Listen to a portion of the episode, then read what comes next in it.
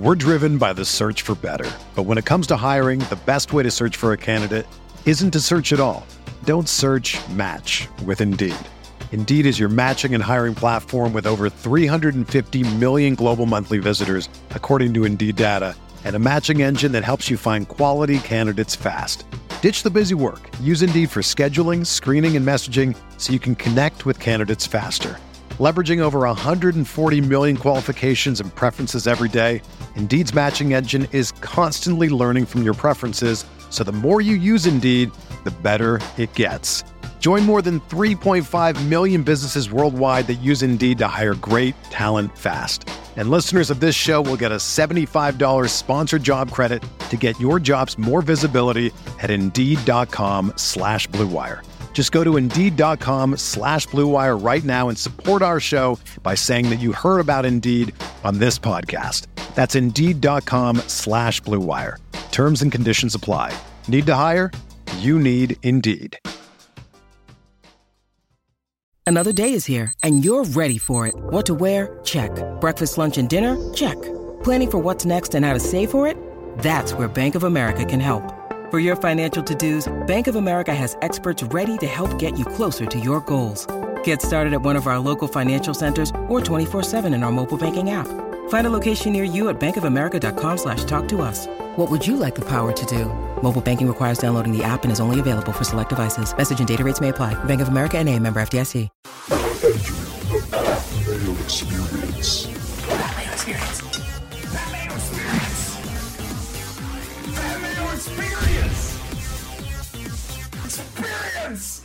Welcome to another edition of the Dogger Pass podcast. This for UFC Jacksonville. Are we calling these UFC Jacksonville? Cody Saptik's here with me to break down this card coming off the heels of UFC 249. Um, are we calling these Jacksonville? Because like we're just in Jacksonville for the foreseeable future. Um, I don't know which is which, yeah, but yeah, exactly. They're all Jacksonville. so yeah, this one obviously main event is uh, Anthony Smith versus Glover Teixeira. Um, shall we just get into it? Uh, Anthony Smith minus one seventy. Uh, and Glover Teixeira could be had a four plus two fifty. Take it away, Cody. Yeah, well, jumping out right from Saturday's event, uh, we're getting right back into the rhythm of things, Paul. So Yeah, we'll- um, we'll yeah, lots of recap- MMA coming at everybody, and I, I'm Sorry, yeah. Well, we- we're having a little bit of delays uh, issues between us, so if it sounds a little bit like weird today, guys, just uh, heads up on that. Um, but yeah, what was I going to say? Um, yeah, we'll we'll do a little recap at the end there uh, for the people. Uh, look at the time codes for any of that. But yeah, let's get through the uh, the fights here. yeah. So rolling into another event in Jacksonville. I don't know if we're all calling them Jacksonville, but it's basically like UFC one quarantine Jacksonville, UFC two quarantine Jacksonville, which is what we got up now, and then we'll have to tackle the next one as they come. But yeah, starting off with the main event, I gave out no underdogs on last week's card, so let's start this one off with an underdog. I'm going to go with Glover Teixeira here over Anthony Smith. I know a lot of people who are probably fans of the show are saying, geez, Cody again picking against Anthony Smith. When is he going to learn his lesson that Smith just gets the job done? I'm honestly thinking that Smith is just a, a strong case of just a massive overachiever. I mean, largely, if you look at his entire career, we're not going to talk about his entire career here, but I mean, yeah, this is a guy that's lost four fights in a row. This guy's a guy that's lost against people you've never heard of. He's been knocked out eight times. He's been submitted four times. I know I I don't know how he's gotten as far as he has, but there's no denying he's on a great run here. So let's just start where that run starts from him jumping to 205 pounds. So important to note that even though he is six foot four, he's not exactly the biggest 205er. He was a big 185 pounder. He was a massive middleweight. But as far as 205 goes, I feel like his power hasn't really translated over to 205 pounds. He's lengthy, he's rangy, he's a guy that's got good strikes. Don't get me wrong, but I don't think it's nothing that's going to hit you with that one shot power that's going to hurt you and knock you out. And Glover, I mean, God, the guy keeps moving forward. You got to have to sting him. You got to have to keep him off. So let's go back to Anthony Smith jumping up to 205 pounds. He gets Rashad Evans. What a gift from the UFC. Rashad's on a four fight losing streak. He's lost to Dan Kelly. He's lost to Sam Alvey. He's not Rashad anymore. They give it to Anthony Smith. Anthony Smith runs with it. He gets Shogun, same treatment. He gets Volkan Oezdemir, guy I'm not high up on. This is important here now, right? It's not just a quick knockout. He loses the first round to Volkan Oezdemir. He just gets outstruck. That's fair. Again, I'm not very high up on Anthony Smith on his striking. I don't think he's one of the better strikers in the division. He's an okay striker. but clearly he's going to give up that disadvantage to Volkan Oezdemir. He gets outstruck in round one. Round two is key here. round two, he gets taken down by Volkan Oezdemir. Volkan's not known for his wrestling in the slightest bit. Volkan is definitely not known for his jiu-jitsu in the slightest bit, and yet he takes down Anthony, and he has his way with Anthony. Anthony has a problem with shell-up defense. He does it both stand-up and on the ground. When he's standing up, a lot of the time, if you just barrage this guy with punches, he just puts both of his hands up like phone booth, defends himself, obviously, but he just stays in one place. When he's on the ground a lot of the time, you'll see him get to his hands and knees, but it doesn't advance his position. It's a defensive shell but it does you no favors in terms of guys taking advantage of that. He does that round two against Volkan. Round three against Volkan, fucking Volkan's so gassed out that they're both gassed out to be fair. But Volkan's just so gassed out that Smith ends up on top of him. He takes the back. He chokes out Volkan. It's a pretty win. It extends the winning streak to three. But but I see lots of holes there. The Jones fight, not even worth talking about. It's five rounds. Nothing happens. I don't even know how he got a title shot. on one hand, you could say, Jesus Christ, he just went 25 minutes against the GOAT, you know, one of the greatest of all time. But like that's that's not the feather in the cap. You got to beat Jones. Like he'll go five rounds with anybody. It seems like you got to at least do something, and nothing was done there. So we go to the Gustafsson fight. The Gustafsson fight's another case of it's that aging legend. I throw him in the same category as Rashad Evans and Shogun. I mean, Gustafsson retires after the fight, but you look at that fight, and that's not that's not the Mauler. That's not Alexander Gustafsson. The first two rounds he takes off, and then the third round very key here, Paul. Alex Gustafsson decides, you know what, I'm going to try to take this guy down. And he does take him down, and he has his way with him. And then in the fourth round, whether he's tired, whether he throws, decides he's going to retire, but Smith capitalizes that one opportunity and gets the job done. So I'm not saying he's a lucky fighter. He's a skilled fighter. He's a guy that stays in the fight long enough. He's a guy that's got to stretch you. He's a slow starter. He's going to give up the first two rounds, and then he's going to try to capitalize as you wear down. If this is a three round fight, I got Glover all day, but it's a five round fight. So I have to acknowledge the fact that, geez, you know what? His biggest weapon here coming in against Glover Teixeira is that he's nine years younger than Glover. He's 31 years old versus a 40 year old Glover Teixeira. He's faster than Glover. He's more mobile. He's got a better kick game than Glover. But that pressure is just going to wilt him down. I think Glover's got the advantage everywhere. I do think low key, he well, he is a better striker. He's got bigger power. Um, you look at his last couple fights, and it, it's a washed version of Glover doesn't look that bad. He stood in there with Krylov, a guy that another guy that was like 11 years younger than him, and he banged with him. Ion Cutelaba, who wants to stand and bang with Cutelaba? He gets hit, but he exchanges with him. Karl Roberson, great kickboxer. Karl Roberson almost has him KO'd with those uh, Travis Browne elbows to the head. Remember that? And mm-hmm. then he just gets on top of him and submits him the guy's resilient, Paul. He's mm-hmm. old, but he's resilient. He's a little tank engine that just keeps going. And he's on a three fight winning streak right now, and th- his best days are behind him. But he's got more than enough to beat journeyman gatekeepers. And even though Anthony Smith appears to be an upper echelon light heavyweight, a top five guy, he's got some cool little ranking next to his name. He's a journeyman gatekeeper. And Glover's going to take advantage. I think Glover bops him up on the feet, takes him down at some point, and I'm hoping he finishes because I do admit if this goes four and five, Glover is 40 years old. Glover did mm-hmm. look a little tired against Krylov, not overly tired, but that was a split decision. It was a close fight. I would, I'd like to see him take out Smith inside the distance.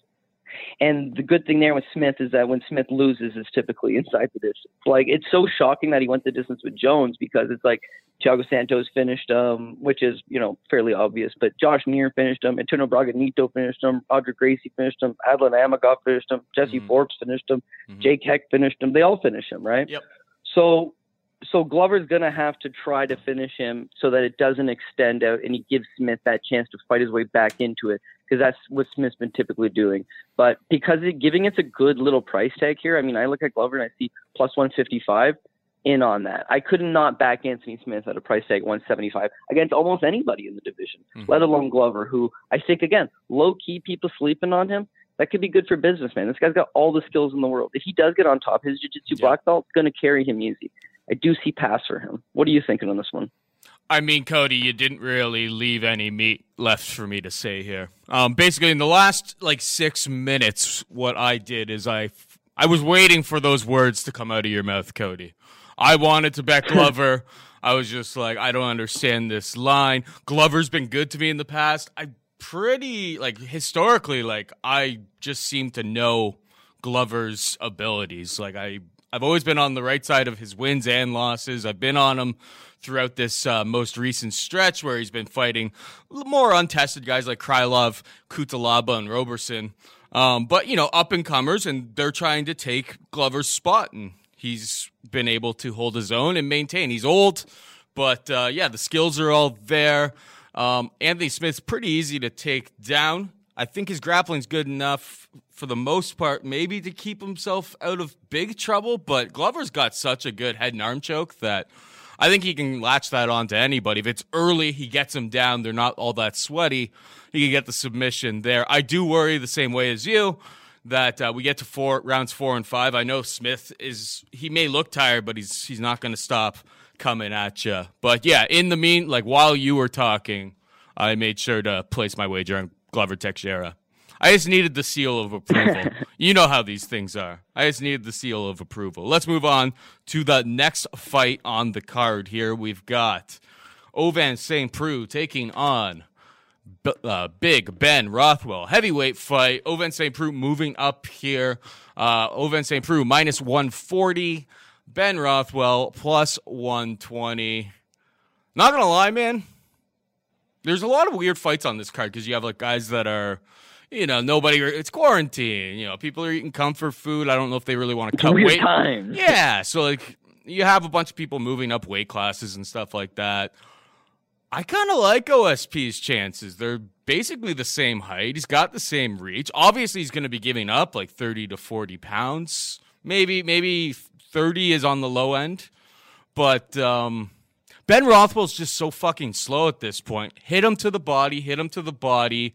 Just be faster, more athletic, and I think OSP can win this fight here. Big Ben Rothwell's got obviously a big size advantage, but I just think the speed, speed is going to kill in this fight. In my opinion.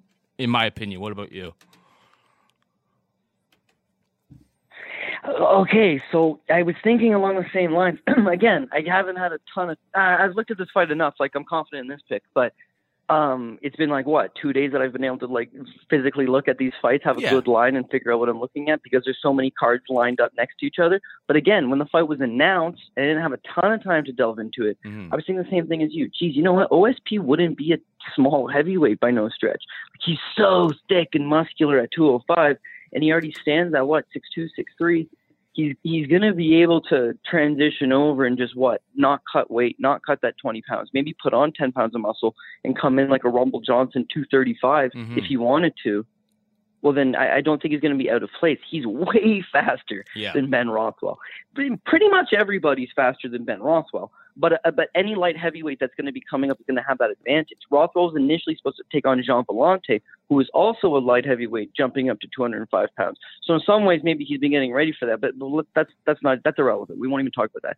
The the, the thing is, is that Gian was going to have that advantage. He's going to be much faster than him. OSP is going to be much faster than him. that's fine. But upon looking at it, even if OSP is much faster than him, what's going to do for him, right? He doesn't throw a ton of punches to begin with. His punches aren't going to knock out Ben Rothwell, who, if anything, has a cast iron chin still. Yeah, maybe he's a lot slower than he used to be. Maybe his power is not as good as it used to be. Maybe his strikes, uh, he doesn't throw as much volume as he used to. But it's like mm, the guy can take a licking. So OSP would have to what? Remain on his bicycle for three rounds, Mhm. backpedal and strike he seems to have cardio issues, and and one would assume him going up to to, to heavyweight is going to help that. That he doesn't have to cut should. weight anymore. he was a big guy. He probably struggled to make weight, to be honest with you. Okay, that should help him. He should have more gas in the tank. If that's the version of him that comes out here, then yeah, maybe he does. He's able to stay on his bicycle and he's able to outstrike them. But let's look at just strictly the numbers from OSP over the last like little bit, right? His last fight against uh, Michael Malanchuk, he gets smoked in the first round. I mean, he takes a bad, brutal beating. In the second round, he takes down the inexperienced non-grappler and he hits him with the Devon Prue. Prior to that, against Nikita Krylov, geez, in the first, he landed four strikes that entire fight. He got smoked in the first round. He didn't Mhm. throw anything. In the second round, he gets taken down. He gets submitted.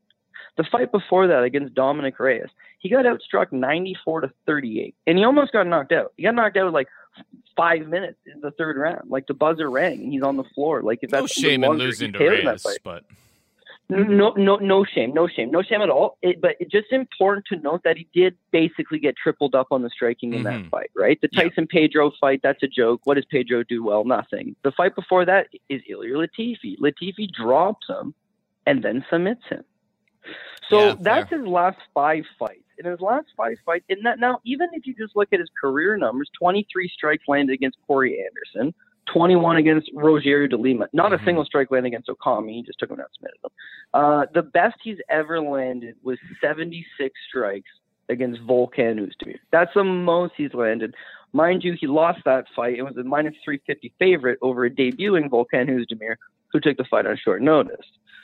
So 76, let's say that's his high water mark, right? Well, surely he's going to go and out punch a heavyweight. No, not necessarily. Yeah. Rothwell throws numbers like that all the time. Mhm. He landed 70 against Andrei Arlovsky. He landed 70 against Blagoy Ivanov. He landed 77 against Junior dos Santos. So to be honest with you, with OSP is that he's dropped guys before, guys that were smaller than him, guys that were chinny, guys that were aging veterans, guys like Shogun Rua you have a perception that maybe he's a big power puncher, but he's not. And I think he relies on a little too much. So without him going out there and just cleanly being on his bicycle for three rounds Mhm. and out punching Ben Rothwell, he's never really shown an ability to do that in his career. Yeah. What he does do is he has a good first round. He'll kick a lot in the first round. But as soon as Rothwell pressures him and they are forced to clinch up, he's going to get very tired wrestling around with a man who weighs 265 pounds. His arms will start to gas. He'll start to fatigue. And I feel like that'll be his undoing. I'm going to take Rothwell here with dog money, um, plus 120. I mean, again, it is dog money. It's not great dog money, but I feel like after the PED suspension, he has not looked the same. He's one and 2 in the UFC. He looked terrible against Stefan Struve, uh, but there's still enough there to pull it around. And in the Stefan Struve fight, it's important to note once he loses the point, he realizes I'm going to lose this fight. I lost the first round. Yeah. I am losing the I second was- round, I was- I just lost a point. Yeah, I was on him there, and I was just like, "What? What are you doing? Like, just go, go after. it. Like, this is the the way to beat Struve is to like bum rush him, like go after him, like absolutely try to ki- kill him. Like the chin, the chin is the weakness. That's what you do. You have to go after this guy. Exactly like you're saying. And he just sets back and he sits back and he kind of sat back a little too much against Blagoy as well. Like he's moving forward but he's just not engaging enough. Yep. so I, I got him bet too and i'm like oh my god this guy's killing me. Like he's done. What's what's he doing? But as soon as he loses the point he's just like ah fuck it. He walks in and he knocks him out. The key in that is though in the post-fight interview where he's like geez you know what that's really all I had to do. All I had to do is just walk forward and throw punches. I'm going to fight my next fight like I'm down a point because I, and, and, and it was like that's it, that's a mental that's a mental thing. It's a, yeah, it's a mental hurdle, and he just got over it because he just lost his last two fights. He was coming off a long suspension. He hasn't won in years. He hasn't looked good in years. He hasn't knocked out a man in years. he goes out there and he lets his hands go for one moment, and he KOs a guy. Oh, that's what I get. That's what I do. I'm a fighter. That's what I do. He pressures OSP. I think he's got a shot. So, anyways, I'm going to take that dog up plus 120. Mhm. Little punt sprinkle for the fans, okay? Little punt sprinkle here for the fans. I don't know. I ben Rothwell by submission, 11 to 1. okay, eleven to one. Yeah. Okay, that's that's more up my alley. I think I'm gonna probably. I'm. I'll, we'll see what these what they look at the weigh-ins, but it's probably a stay away from me. Um, I got lots of other dogs on this card as we go through that uh, I'm interested in, so I don't know if I have to be on every single spot, but uh, we'll see as the week plays out. But uh, I like.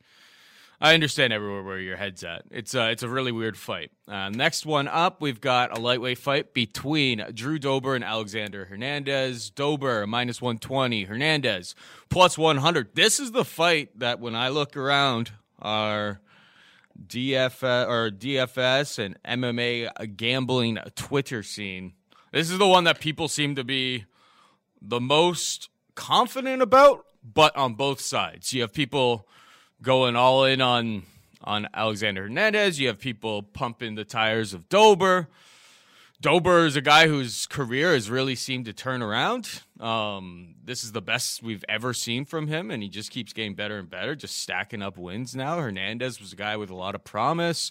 Some of that shine may have worn off when Cowboy kind of exposed him, but I've seen some interviews with him. He's back, you know, he's back in the gym. He never really stopped, and He's uh, he seems to be getting after it. It's a really really interesting fight. It's a close to a pick 'em. Honestly, I don't really have a strong take on it yet. What about you?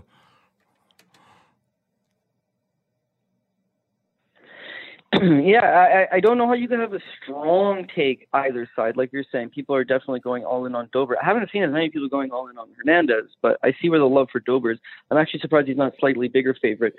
it, it really comes down to which guy's going to employ his game plan better. If Hernandez goes in with a boring game plan, because that's what he's going to require here, he needs to just pin Dober against the cage and try to get him down if he can. But even if he can't get him down, he needs to have him up against the cage. Mm-hmm. If he goes in with the game plan of stand in front of him, bob in and out of the pocket, and try to strike, which is kind of what he's been doing, it's not going to be a good night. I'm not saying Dober's going to knock him out clean like he's been doing to guys, but he's going to get hit with shots, and then it's going to make him reconsider. And like we've seen in other fights from him, I think the Cerrone fight may have changed him mentally a tad bit.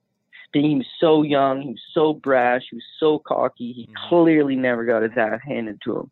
And when Cerrone did that to him, ah, geez, he comes in against Ronaldo his next time out, and he's not that same guy. Talk some good game still, but he just didn't seem all the same. Um, I, I would have to go with Drew Dober. I would have to go with Drew Dober just on the recency bias of Alexander Hernandez looked like. Is, is he a flash in the pan for us, Paul? He comes into the UFC. Nobody, not- no, nobody he's gives him a the pan. chance against Beneil Dariush. Mhm. Nobody gives him a chance against Beneil Dariush, right? Bang. True. 42 seconds. Got the KO. Got the KO. Then he beats Olivier Aubin-Mercier, who is now released from the UFC. It was a relatively close fight, although he 100% won and gave a good account of himself.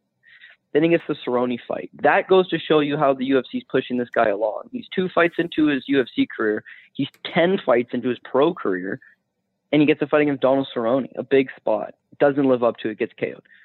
Now coming in against Francisco Trinaldo his next time out, he landed 25 significant strikes. Rewatch that fight back. He's pulling all of his punches. He comes in on a lot of like linear motions. He doesn't have great footwork. He bobs in and out. He's very athletic. He's fast, but everything he does, he comes in straight on the same line.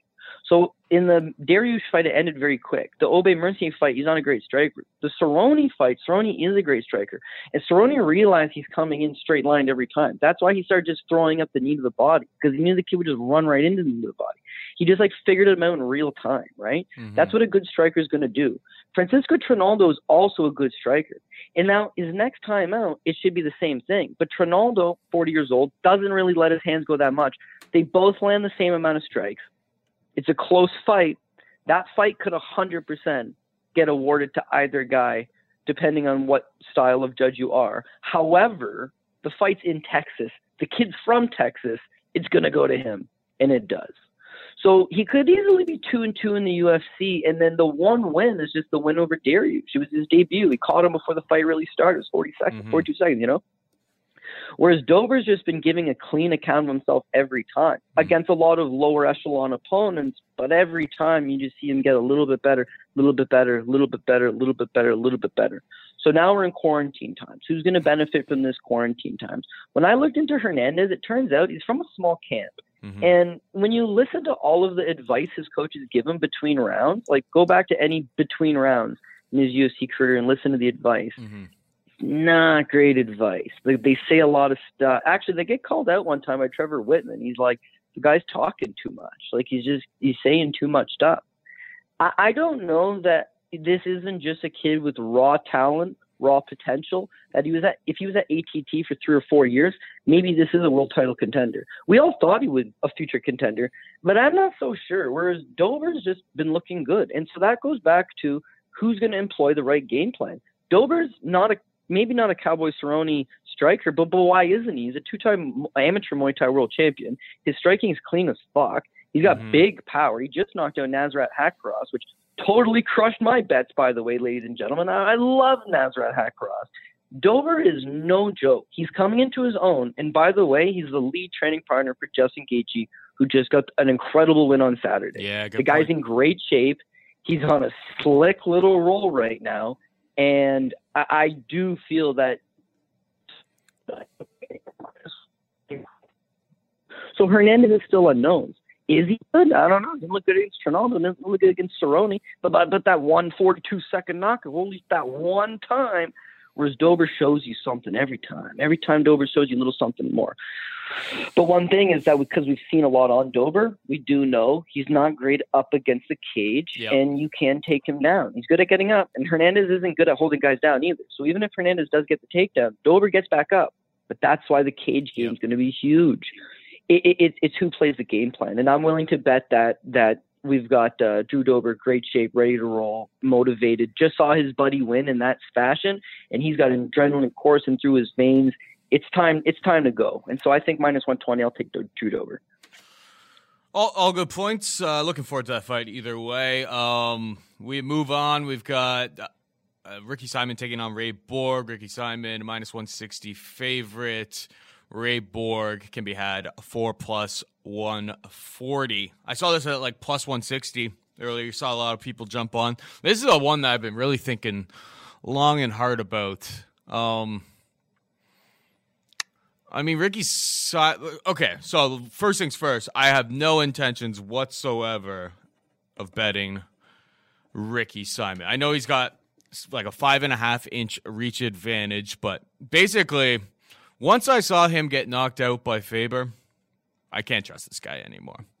Um, literally, yeah. I just, I that one burned me so bad that it's probably deep in my bones. I guess. Um, I know Ricky Simon was taken down a whole bunch of times by Merab Dal- Dvalishvili in their one fight, but for the most part, his wrestling is pretty decent. Uh, And Ray Borg coming up from 125 again to 135. I don't know if he's able to hold him down. I could see this being a striking affair. In that situation, I would favor Ricky Simon, but I don't trust his chin. And Ray Borg is is super talented, so it would be a dogger pass. I'm going to be passing on this one. What, what about you? So that's a very, very large problem about Ricky Simon, and I couldn't agree more. Is that low key? Maybe it's not low key. You know about it. His chin is no good. And I'm not saying that because Faber caught him. I'm saying that because you look at his first pro loss, Anderson dos Santos, not known for his power punching mm-hmm. whatsoever. He drops Ricky Simon, hurts him bad, and then submits him. So on paper, it's a submission loss. But he seriously got hurt by a non power puncher there. By no problem. Rani Yahya. Oh, by the way, Merab Dvalishvili actually dropped him as well, standing. Yeah. Merab Dvalishvili a decision machine. Two KO wins in his entire career. He, he he seriously hurt Ricky Simon as well. Rani Yahya, Rani Yahya can't. He's not a strike. You know, he he throws caution to win because he's like, whatever, take me down. Yeah, I'll give him that. He's a go getter now. He'll throw, but like he doesn't have an ounce of power. He stung Ricky Simon. Didn't drop him. He seriously stung Ricky Simon with the right hand. Mm-hmm. And then Faber comes off retirement. He's an aged statesman, and he drops him, and, and he gets the first knockout win. So it looks like he's only been knocked out the one time. He took some good shots against Rob Font. Can't take that away from him. Did take some good shots against Rob Font. However, yeah, he's a tad bit chinny, and so I agree with you. Taking him as a minus 170, which is what I'm looking at right now. I think you mentioned 160 on your side.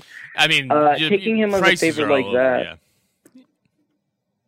I mean, yeah, you can get prices. Yeah, I mean, you can get. just kind of got Here's here's the thing, it. guys. Always price shop. Like you should have multiple. I was telling somebody the other day about this. Just so you should have. Uh, I guess you don't actually do. it. You usually just use one book, I guess. But um, I try to. I try. I have like six. I think I have like ten accounts, but like I have like five or so that have money in it at any given time. Um, it's important to you know, get the best little edge that you can get in any single fight. But sorry, I cut you off. What, where were you? Where were you going there? Yeah, yeah, no, no, it's no problem. It's that, yeah, if you're playing one book, you're just you're taking the line that it is. When we Mhm. talk about it on the show, obviously, if we say 170 and it's 160, like it's close enough. Like it's not super crazy, but yeah, yeah, just Uh, yeah, for the sake of it, what I'm saying is taking him at minus 170 against a lot of guys is now going to become a problem because I do feel, even though he's talented, guy can wrestle. Uh, guy's got great cardio. guys got guys got variables to him that I do enjoy. Is that when you're getting clips and you're getting hurt by non-power punchers, the higher you go up the ladder, the more you're running into trouble, and that's a problem. However, Ray Borg has not knocked out a man in seven years. Ray Borg is not a power puncher. And I know I just said this guy's getting rocked by non-power punchers, but I, I don't see that. And that's where I do think Ricky Simon is an appropriate favorite. Is that Ray Borg is seemingly relying on his wrestling and his jiu-jitsu 100% of the time. He just tries to get the takedown. He just tries to grind on you. There doesn't appear to be a plan B there. Mhm. The problem is, is that most of the guys he's fighting, they can't do anything about it. He doesn't have to resort to a plan B. Yeah. Ricky Simon, yeah, he wasn't a collegiate wrestler. Apparently, he was a really good high school wrestler. And then instead of wrestling collegiately, you know, it fanned out for him. He just kind of went right to MMA. Mhm. But the guy's from the Midwest. He knows how to wrestle. He's from a wrestle heavy camp. I feel like that's going to neutralize Borg. On top of that, yeah, you look at that fight against Dvalishvili, he's getting tossed around and he gets right back up Yep. every single time. That's what fact, he a couple takedowns on him. Sorry. Yeah, there's our there's our delay he does. issue again. It's really tough. To, uh, but yeah, yeah, Dvalishvili takes down everybody at like ten plus times. So like that's just he's basically. I was thinking about it actually last night. He's basically like bantamweight Colby Covington. Yeah, yeah, yeah. You know what? That's a good example. Like uh, he just he keeps on you, and he just keeps grinding and grinding and grinding. Takedowns are just heavy. If he doesn't get the first one, he'll get the second one. But his top control is not necessarily great. But he just keeps on you. And Ricky Simon, I thought gave a great account of himself. Technically, gets the win in that fight, even though we all know it's up. It was still a good enough outing from him to show, okay, as far as his wrestling goes, he'll be okay. You look at the Rani Yahya fight. Well, Rani Yahya is great at jiu-jitsu. And, I mean, Simon takes him down four times. He plays around a little bit with him, but he stays out of harm's way. So we're talking about maybe he's not a great striker, maybe he's a little chinny. As far as the wrestling goes, it's fine. Mhm. And so looking at Borg, especially by the numbers, Borg is 100% takedown, takedown, takedown. Mhm. There's little for him to fall back on. And I know I just got into numbers, you know, a second ago, so I don't want to bore everybody with numbers. But but looking at Ray Borg, it's astonishing, right?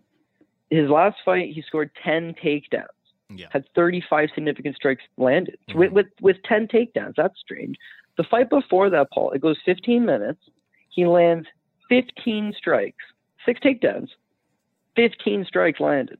The fight before that, Casey Kenney, seven takedowns, 17 strikes. Against Demetrious Johnson, who's the greatest, 13 strikes. That's just the point. Those are his last four opponents. What I'm saying is his last four opponents, he, he, he just he tries to take you down. He gets you down, but he does not ground and pound you, and he does not punch you standing up. He just tries to close the distance and grapple with you. And Ricky Simon, Ricky Simon's not a great striker, but Ricky Simon throws twice that in terms of volume. So if Borg's wrestling is neutralized just by the fact that, you know, let's say Simon's a little bit bigger, he's five foot six against Borg's five foot four. Six he's a feet, yes. natural bantamweight versus Borg, who, you know, and, and he's got a he's got a seven inch or a six inch reach Mhm. advantage. Exactly.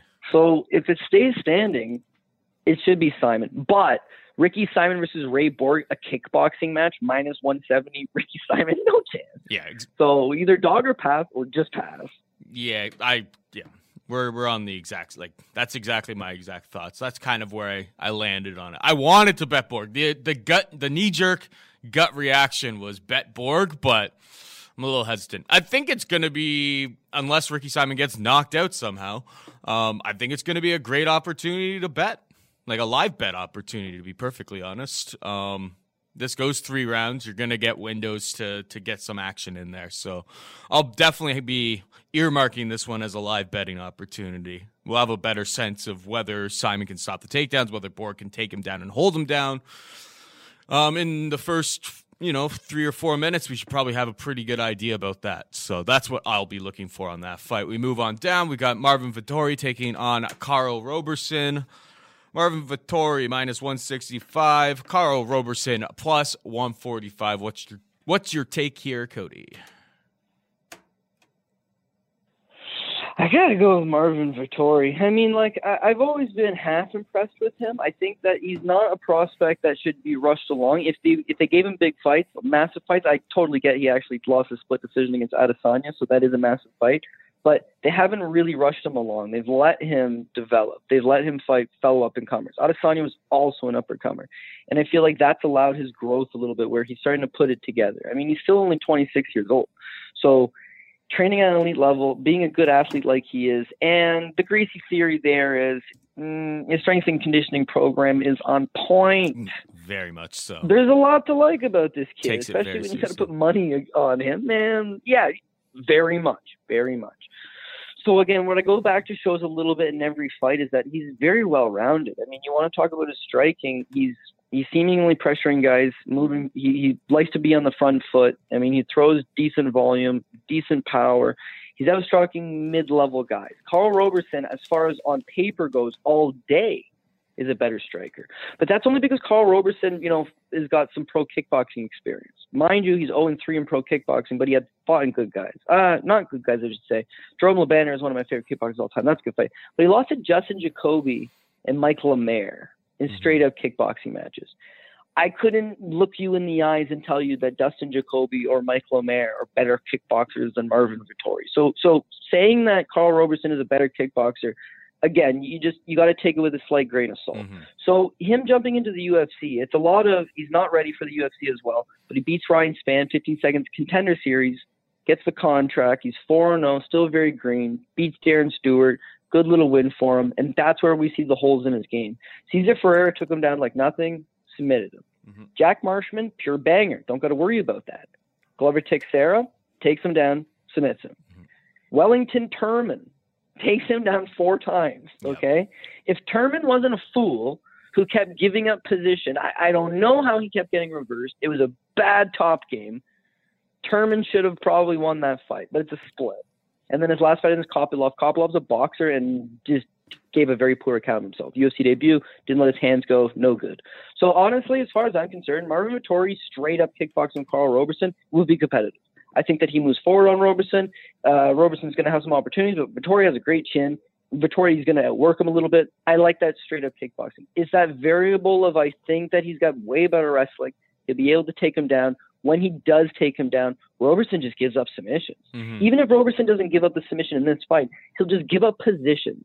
Gives up positions. Vettori's not want to get swept over and over. The kid's just going to keep on going. He's not going to have cardio issues. He's going to push that pace through he, he's there's there's a lot to like outside of the Omari Akhmedov fight where he takes the first two rounds off before getting going, and say the Carlos Jr. fight where it's just he, he, took a couple rounds off and didn't get going. That's what made me not like this kid. That's why I didn't want them to rush him along. Let him develop.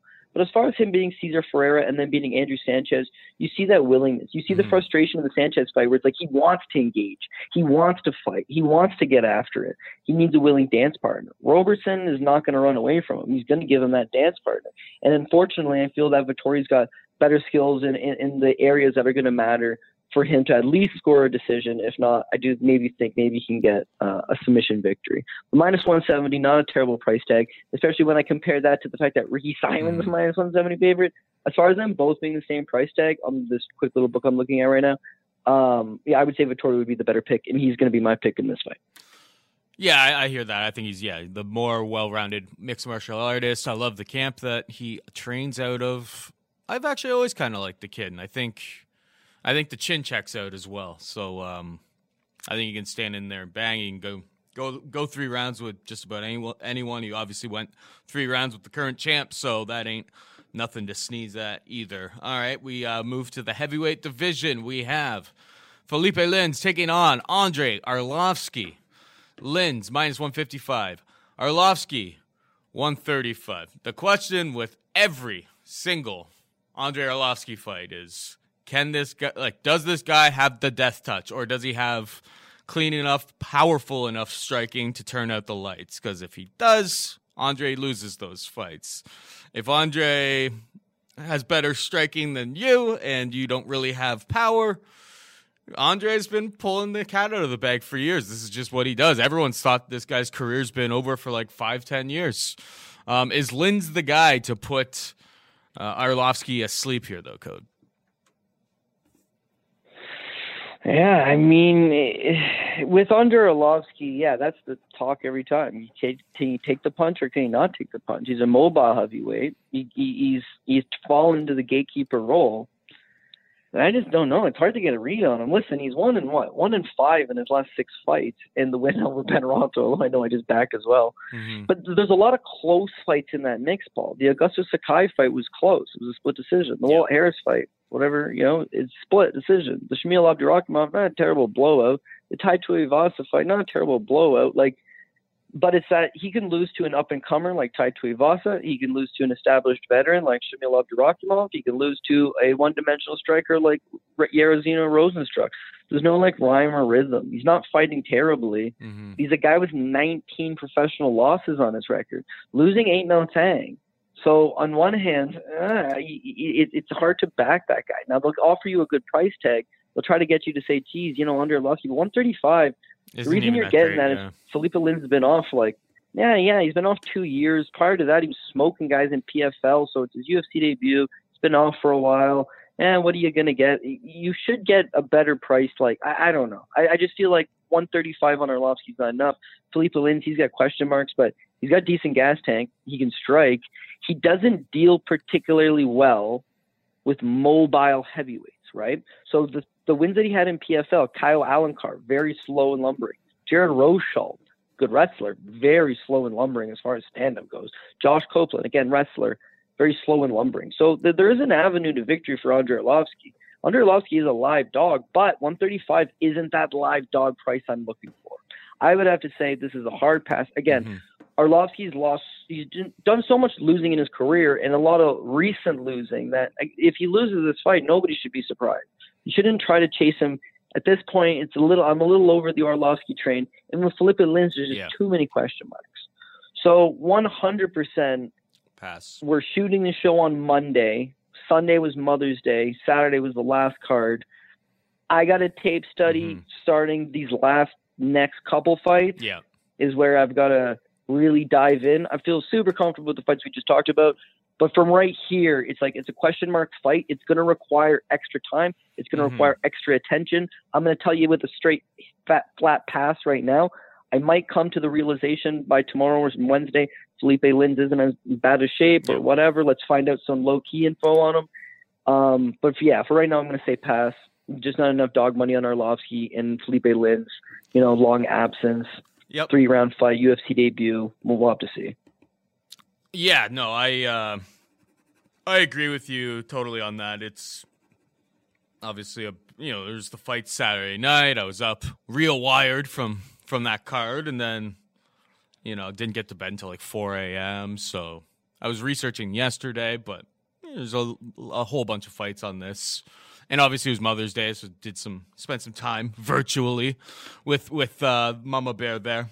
Um, so yeah, actually, this next fight here, I haven't actually done any tape study yet. I'll uh, throw that out on the line completely. Um, Thiago Moises versus Michael Johnson. Do you have any hot takes here? Like, I haven't had a chance to really look into this one. A bunch of the other fights, I do have takes as we move along here, but this is one of the fights that hasn't got my attention yet. Um, do you have anything on it, or should people reach out to us on Twitter for uh, maybe an update on it?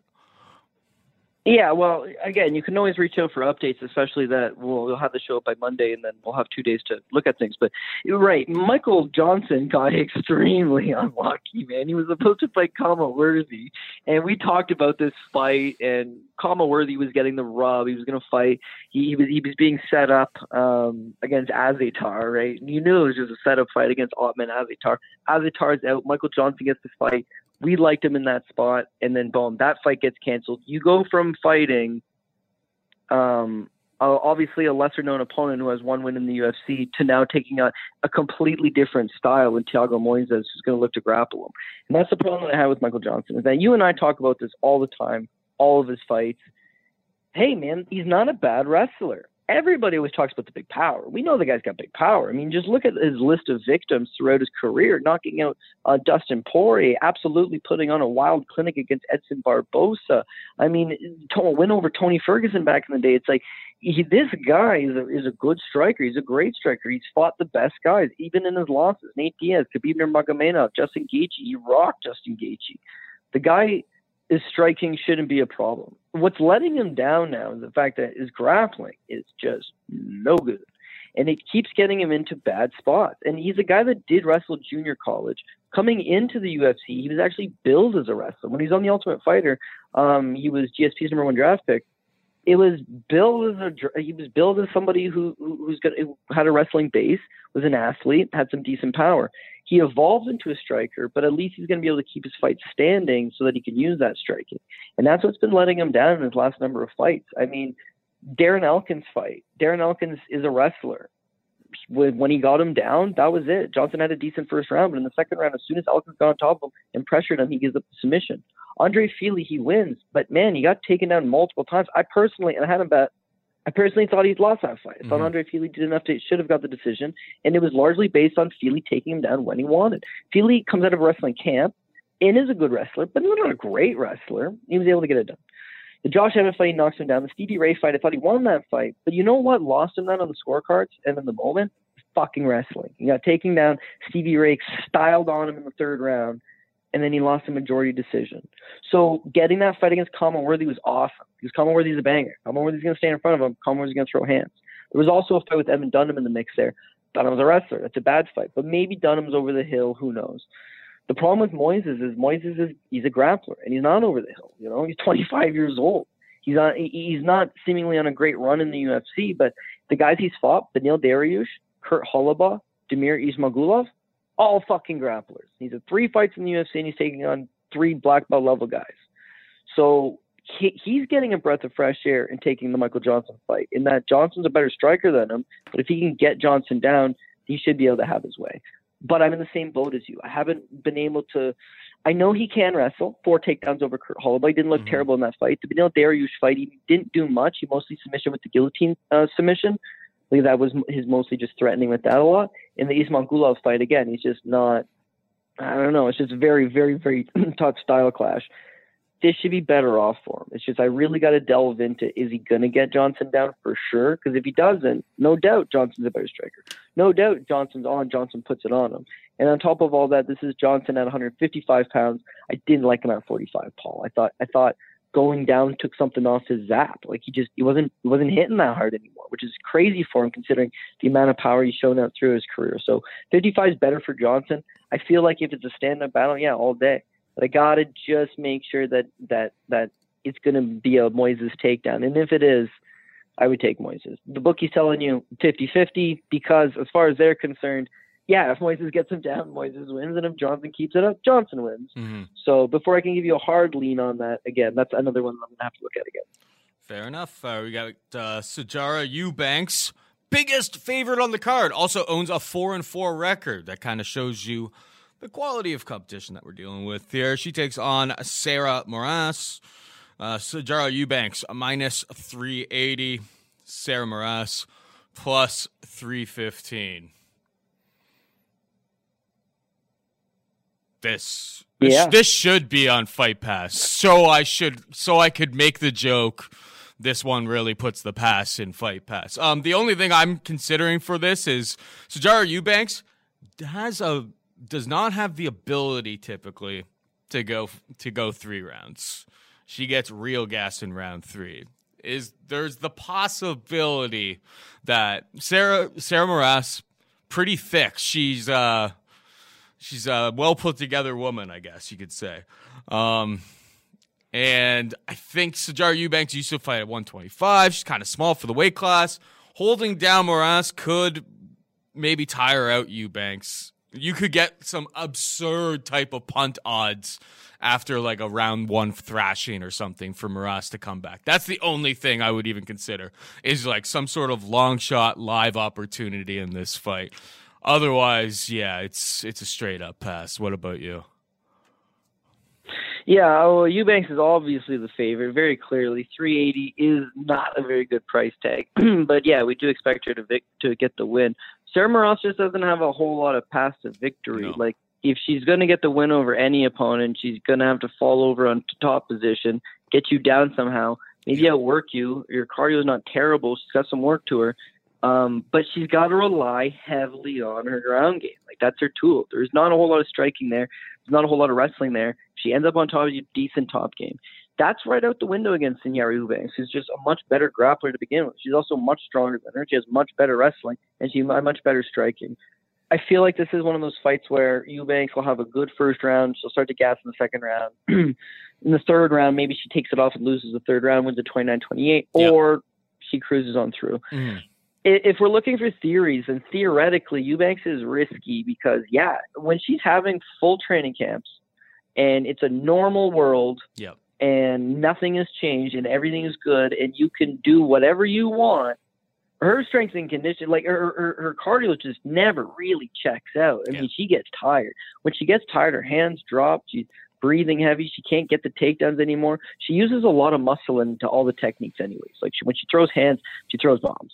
When she's wrestling, you know, she's trying to muscle you to the ground. When she's on the ground, she's trying to, you know, establish control just by by by by over strengthening you, right? Now that you throw all that off the window, it's like, oh, geez. On top of that, this is someone who used to like shave their head to make weight. This is someone who didn't have great weight cuts on Mhm. top of not having great cardio. So I get that. Uh, you know what? The fight's 135 pounds. Like she's struggled with 125, coming up to 135. It should be easier for her. But again, it's just like there's a lot of question marks always with that. So that now that it's pandemic time, it's like, oh man, is she going to make weight clean? Is she going to come out here? Is she going to have great gas tank? Did she have a good camp? I, I don't know. Mhm. Those are all question marks that you don't even want to think about when you're laying Minus 400. 380. Yeah. So when you look about it in yeah, when you look about it in that regard, that's a hard pass. Mhm. But the reason why I couldn't tell you dog or pass is because even though Sarah Moras maybe could play into that, hey, geez, she's a big dog. Why not play the chance that maybe Eubanks doesn't have a good weight cut? She didn't have a good camp, and she is going to tire. It's like it's not going to matter. Other Eubanks opponents, they make her work, right? They make her work, and it tires, right? Whereas if Sarah Moras is on her back most of the time, she's not going to make her work. It's going to be a rest position for Eubanks. Yeah. Eubanks easily can take this girl down. Her wrestling's much better. When she does take her down, she doesn't really got to do much. She doesn't have to advance. The fans aren't going to be booing. No one's going to be calling for a stand up. It's in an empty arena. She's just going to be able to just, it'll be a jiu jitsu match. Yeah. And can she just beat Sarah Moras in a jiu jitsu match for 15 minutes? Fucking no doubt about it. To put things into perspective, Sarah Moras, what, two years ago, or is three fights ago, I guess. It's a better, better thing. But Talita Bernardo. Talita Bernardo is no good. She's got a four and three record at the time. She's simply just a BJJ black belt who's apparently strong. That's enough to just take this girl down and beat her. Macy Chiasson ended up getting exposed hard in the fights later. But what has Macy Chiasson got going for? Well, she's just actually really big and strong. Gets on top of Moras, pounds her out actually. And then in her last fight, you know, she's got the advantage of she's taking on a non-grappler. But it, with the Eubanks, I think Eubanks just ends up on top of her, has her way. It's the question marks surrounding the, you know, the camp and the weight cut. And Eubanks is four and four, but she's a minus 380 favorite. Yeah. Terrible price tag. All of that leads to the decision of pass. But I get why Eubanks is the favorite. She's the better fighter. Greasy theory, Cody. Want to hear it? Yeah, shoot. Sarah Moras must know where the bodies are buried. Because, like, she was on a three fight losing streak, and then they tear her up with Liana Jojua, like, to get you back on track, and, like, you know, now your career's kind of back in order. Like, she must know something. She knows something. How the how do you get through? Yeah, losing to Lucie Pudilova, Talita Bernardo, Macy Chiasson and then and then and then get a matchup like that. Like she should be very very thankful. People get cut for a lot less in this sport, but uh, I think we summed it up. It's a it's a big time stay away fight all around. Um, we move on. Uh, this one's very very interesting. I believe we got Omar Morales taking on Gabriel Mowgli Benitez. Uh, Gabriel Benitez plus 155 underdog to Omar Morales uh, minus 175 favorite. Um, watching watching Omar Morales on the contender series, I kind of thought he looked a little bit stiff and clunky, to be perfectly honest. I mean, these guys are all professional fighters. We'll talk about uh, people throwing shade at Frankie Murder's uh, technique on Twitter. Uh, look in the comment section for that. I got takes, but uh, so yeah, like you have to put in perspective that like I'm a f- like a a pudgy guy wearing a Habib time shirt and a freaking hat. Like I'm a fanboy, right? But he looked kind of clunky when I looked at him on the uh, the contender series. wasn't impressed with his uh, real UFC debut all that much, though he got the win. I feel like this line is kind of representative of like the fact that people see, oh, he's nine and zero. he's got a zero next to his name. This guy must be amazing. I Gabriel Benitez has been a cash train. I think over the history of this program. He's always he's pretty usually he's pretty big underdog. I took some last night at plus 162. Guy kicks like a mule. Those leg kicks from him are are really really insane. Um, I like I like where he trains at. Obviously, with everything in quarantine time, it's gonna be interesting. Like Omar Morales is going to look a lot more impressive on the scales. Like, don't don't be fooled by that. I just think, yeah, Mowgli's been around for a long time. I like the technique. I like the camp. And at plus 162, I had to take a little a little slice last night. What do you think about that? You know what? I totally think it's it's worth a shot for sure. I totally think it's worth a shot for sure. Omar Morales has got this perce- well perception, I guess, for a lot of people. He comes into the UFC or he comes into contender series, and he's undefeated, right? And so it's like, oh, okay, nice little record. We'll see what he got. Takes on Harvey Park, 12 and 2. Okay, well, fun little fight. And he could be had at the time. He was a plus 220 underdog. Okay, he smokes out Harvey Park. Comes to the UFC, gets the big win. Okay, so let's let's just break it down. Why I'm not overly impressed with this guy, right? You look at his undefeated record, and for the large large part, he fought absolutely nobody. Mm-hmm. Fought a couple guys in Venezuela that may or may not even exist, right? Beyond that, you know, one and 0, 1 and 1, 0 and 2 that's about it. Fights for Bellator. He gets a first round KO over 3 0 opponent, 58 seconds in. Why wouldn't Bellator put pen to paper with this guy? Like, why, why, why is it a guy undefeated record?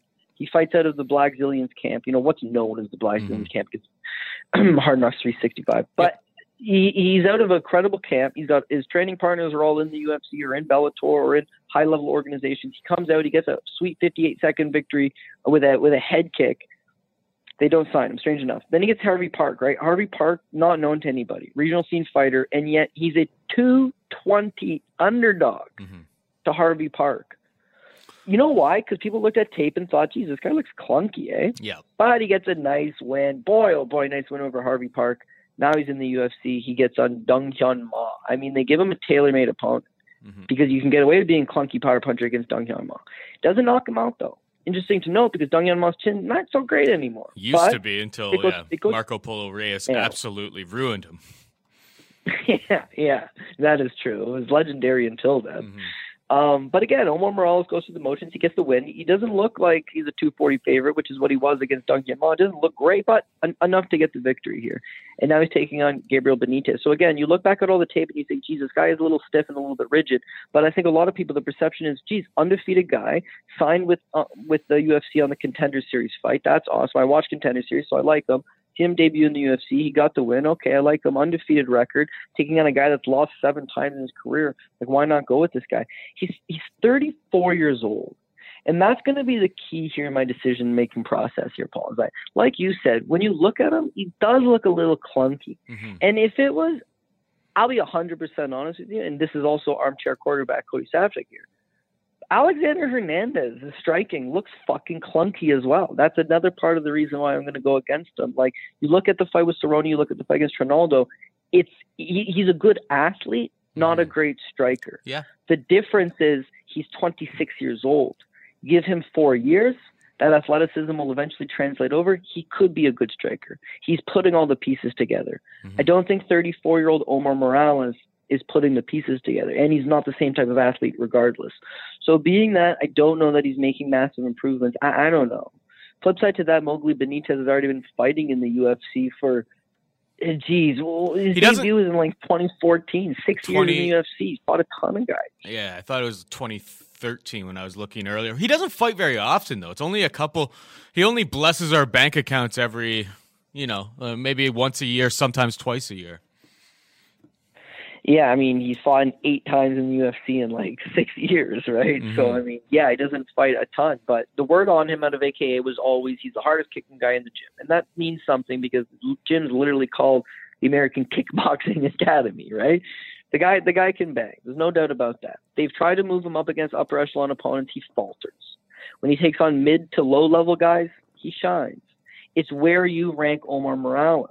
Sodiq Yusuff there's no problem losing to him. He's fucking awesome, right? Enrique Barzola, that's a very weird style clash, you know, and just I'm going to favor him.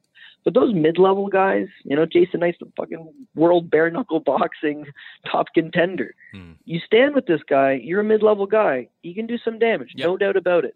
It's whether you believe Omar Morales is an upper echelon fighter, or if he's maybe just the beneficiary of a good little lucky run. Yeah. And I'm thinking that that nine and zero oh record doesn't look as good as I think it does. So I, am also thinking poke on Gabriel Benitez.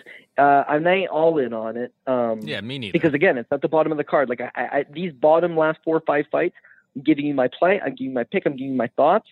But again, those are the ones that when I hang up the phone call, I spend the rest of my night looking at those ones to make sure. But my preliminary thoughts are Benitez gets this done in a in a striking battle that goes three. Couldn't agree more. We got Hunter Azure taking on Brian Kelleher. Azure minus 175. Kelleher plus 155. Kind of like what I saw from Azure, MMA lab guy. We always love betting those guys. Just a really, really gritty, gritty gym. Uh, tough, hard nosed, lots of good training partners. I don't know what's going on there. That's maybe something I'm going to have to look into. Um, Azure seems to have an amazing gas tank. His gas tank does seem to hold up. Um, but Kelleher can be sneaky with the submissions. I think the line is priced appropriately appropriately here. Um, I, I I am leaning towards Azure right now. Um, that could change. I'm not. Yeah, I'm not sold. There's no bets being made on this fight quite yet, but Azure is the pick. I did like what I saw from on Contender Series. What about you? Azure, there's a lot to like with Azure in that he's got my two favorite things, right? Wrestling and cardio. Mm-hmm. And you can win a lot of fights with wrestling and cardio. And you can win a lot of lower level fights with wrestling and cardio. And I'm not I'm not going out there saying Brian Kelleher is a low level opponent. Again, 35 veteran guy that's you know fought some high level guys in the UFC, guy that you know had some tricks up his sleeve. He surprised a lot of people his last time out beating Odie Osborne, even though it wasn't a shocking. They shouldn't have really shocked that many people all the same, you can't count this guy out as an underdog in any spot. Does have a sneaky little submission game, does have decent wrestling of his own. But I think Hunter Azure is just that young kid that's just going to apply that pressure on on Kelleher, take him down, stay out of submissions, work him, work him, work him. Um, I don't know if it's a blessing in disguise or just a testament of like how good people are up are high up on Azure, but he was initially supposed to take on before this Corona uh, canceled 249 the first time around. He was supposed to take on Umar Nurmagomedov. Yeah. Nobody wants that fight, and I and I'm telling you straight up, nobody wants that fight. But yet Hunter Azure, who's undefeated, doesn't have to. I mean, he's one fight into his UFC career. He's still young, 28. He doesn't need to take this fight, but they're willing to take this fight. In fact, they want to take this fight. And now he's ending up with Brian Kelleher. I, I, I'm I'm thinking, you know, the people around him are are heavy on him, like like the the same thing I see. Jeez, this guy's like he's not tiring. He's got good top control. He'll just keep plowing you. I, I like Brad Katona. I think Brad Katona has a lot to offer. The one issue with Brad Katona is that he can't deal with power wrestling, top heavy pressure, stronger opponents. And the UFC, for whatever reason, give him Merab Dvalishvili, Hunter mm-hmm. Azure, and then cut him. Massive slap in the face. It is what it is. But let's not forget, forget that Brad Katona is the guy that took out Bryce Mitchell out of The Ultimate Fighter the guy's a fucking badass. Hunter Azure showed me in there. He's not just you know he isn't a young up and comer, but there's he he he's improving. He's mm-hmm. got the intangibles that I like. He's someone that could go out there and make some money. Brian Kelleher, we were talking about retirement for Brian Kelleher prior to him submitting Odie Osborne. Okay, we go from retirement. Brian Kelleher, even he's talking about it. He's lost to Lineker, which is a great fight. He lost to Montel Jackson. He's down on himself. The Odie Osborne fight, he comes in against a virtual unknown who's a he's a minus 140 to this virtual unknown. Mm-hmm. And this virtual unknown also tends to spend time at Duke Rufus's academy, which is a surefire success to get you a loss. And yet Brian Kelleher wins and he's back. Like I'm not sure he's back. I think this is, you know, the 33 year old great podcaster, really entertaining guy, good dude, Brian Kelleher, got other things to do with his life versus his 28 year old kid. He's undefeated. He just got into the UFC one fight ago. You know, like it, it, it's it's it's not passing of the torch because they're not great contenders yet. Um, but yeah, it's it's it's the old versus the young, and, I, and I think that Azure is going to put the pressure on him and get the win. 175, not a bad price tag. Couldn't tell you if it's a decision or not. I feel like it's a decision mm-hmm. because you know the problem with being cardio wrestlers and just grinding on guys is it doesn't lead to a ton of submissions or TKOs. But with Kelleher, it's like I don't know. He's been submitted by guys I did not think was going to happen. Yep. He's been TKO'd in the past. He's he's had he's had he's had wonky finishes to fights, I should say. So I can't give you a, whether I think that's going to be a decision or inside the distance, but I think that Azure gets the job done. Yep, I agree there. Um, and finally, we've got Chase the Vanilla Gr- Gorilla Sherman returning to the UFC after a little stint in like bare knuckle boxing and He's on like fighting for Island fights. I mean, Ch- uh, anybody who's new, we used to be, we, we used to, Chase was a regular in terms of like us fading in the heavyweight division. Well, he's taking on Ike Villanueva, who comes in, UFC debut here. Chase Sherman's a, a favorite, minus 155. Ike Villanueva, plus 135.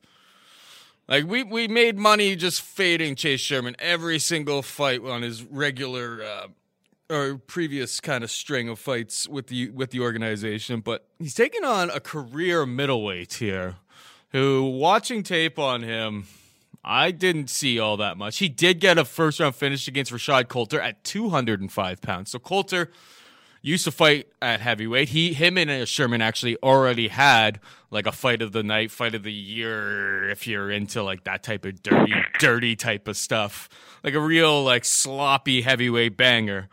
Um, he already had that uh, with Sherman. So I like to think that Sherman already had broken Coulter, for Villanueva all those years, all those years ago.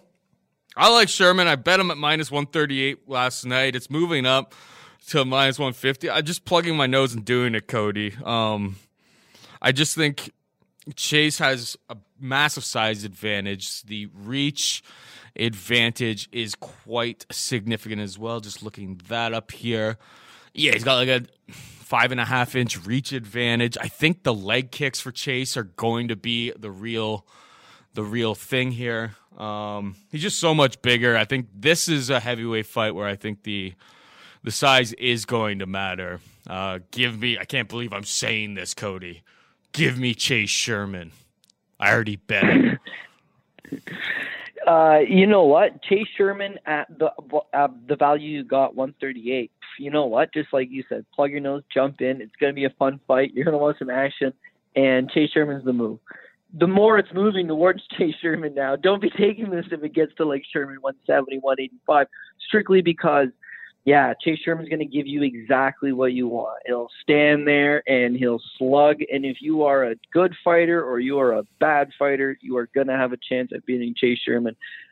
Because yeah, he just he, he gives you so many opportunities. I mean, his bare knuckle boxing career is indicative of that as well. But even when he was in the UFC, the fact that he was in razor close fights with Rashad Coulter, the fact that he was losing to you know Justin Willis, the fact that he's getting beat up by these guys, I, I don't know, man. It's not a great look for him. Now he gets cut. He gets on a little run, beat a couple decent guys, turns to bare knuckle, won his first couple fights in bare knuckle. I think he got a draw against my boy Schumacher actually, and then he loses to Joey Beltran. How is he even back in the UFC? This is why Chase Sherman and Ike Villanueva are probably the happiest people about this whole coronavirus thing. There's no other world mm-hmm. that really exists where they both get signed to the UFC no. for a makeshift heavyweight fight on the undercard of some Wednesday makeshift Jacksonville Fight Night 2 card. Mm-hmm. the fuck is going on here, right? But they needed guys, and they put out a message to managers hey, has anybody got anybody? And as a result, we're taking back Chase Sherman and we're taking Ike Villanueva, who's 36 years old, Ike Villanueva was never going to fight in the UFC. No. And by the way, I'm very, very, very familiar with Ike Villanueva. I followed this guy for a long time. Texas regional banger middleweight. But I mean, he lost to my boy Marcus Sursa, journeyman. Cody Donovan, journeyman. Arcanus Young, journeyman. Larry Taekwondo Crow kicked him upside the head in that legacy fight and KO'd him. Now, he got submitted by Robert Drysdale, Paul, and there's no shame in that. But then he got submitted by Justin Ledet and there's a lot of shame in that. His wins over just very low level, all Texas guys. Like his entire career is in Texas. He's fought. I, am going to go and say he may have never fought outside of Texas, but we need guys. Now's the time to shine. So in comes Ike Villanueva, a middleweight that had been campaigning as a 205er beat Roger Narvaez, UFC uh, veteran, but was a middleweight and a jiu-jitsu guy, jiu-jitsu black belt, not known for striking, caught him very early.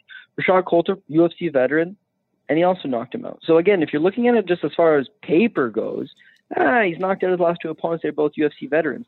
And by the way, Roger Narvaez and Rashad Coulter are the same level of a Chase Sherman. Well, that's where you're wrong. Maybe like talent, skill, upside, potential, maybe they're in the same category, but they're not fucking heavyweight. Exactly. That's where Chase Sherman is a heavyweight. He's six foot four. He weighs 250 pounds. An 80 inch reach. 78 inch reach. Yeah, like he's a massive. Like, yeah, 78. Sorry, yeah, you're right. He's a massive, massive dude, and and I think that'll be the problem. Is that like Ike's willing to throw down. Ike likes to throw down. Chase likes to throw down. They both stand there and they both throw down. And I'm telling you, we got a middleweight against a heavyweight. Like it's a it, it's a no brainer at 138, right? You have to start thinking about it. The more money that's coming in on Sherman is at what point are you willing to? Hey, dude, they are just going to bang. And Sherman has gotten beat up by guys in the past that were really not all that skilled, but we're just willing to bang. You know, Ike's gonna be faster than him, Yep. right? Because he is the middleweight. He's gonna be faster than him. It's just I don't think that Ike's gonna like those shots coming back at him from Sherman. Sherman's got a decent gas tank as Yep. well, so I think uh, at the value you got it, jump on it. If not, either hit a pass. Regardless, should be a fun fight to watch. Yeah, where I see it right now, it's 150 to 160 across the industry right now. Um, I think that'll, yeah, I think that'll get up to probably 200 by fight time. But I would absolutely not. 200 would be a pass. I think you were kind of right around the minus minus 170 range is where I would be in on that. Um, Yeah. Let's. What do you want to do next here? We're at the end. We can either do. Uh, we can save the recap for the end. We can talk about DraftKings or or uh, quick picks here. What do you think? Well, let's jump into DraftKings. We'll talk DraftKings, and then because we're gonna have to make arguments for a couple guys that we might not be picking based on value. Um, so yeah, we'll go through DK, then we'll do some quick picks, then we can recap if you want. Sounds good. How you want to do this, DK? It's tough with our uh, delay right now. Um, we can't really bounce back and forth. Um, whenever I speak, there's about a. It feels like two second delay, as we kind of talked about earlier. So jumping back and forth, it's difficult for us on the line here. Um, how do you want to go about this, Cody?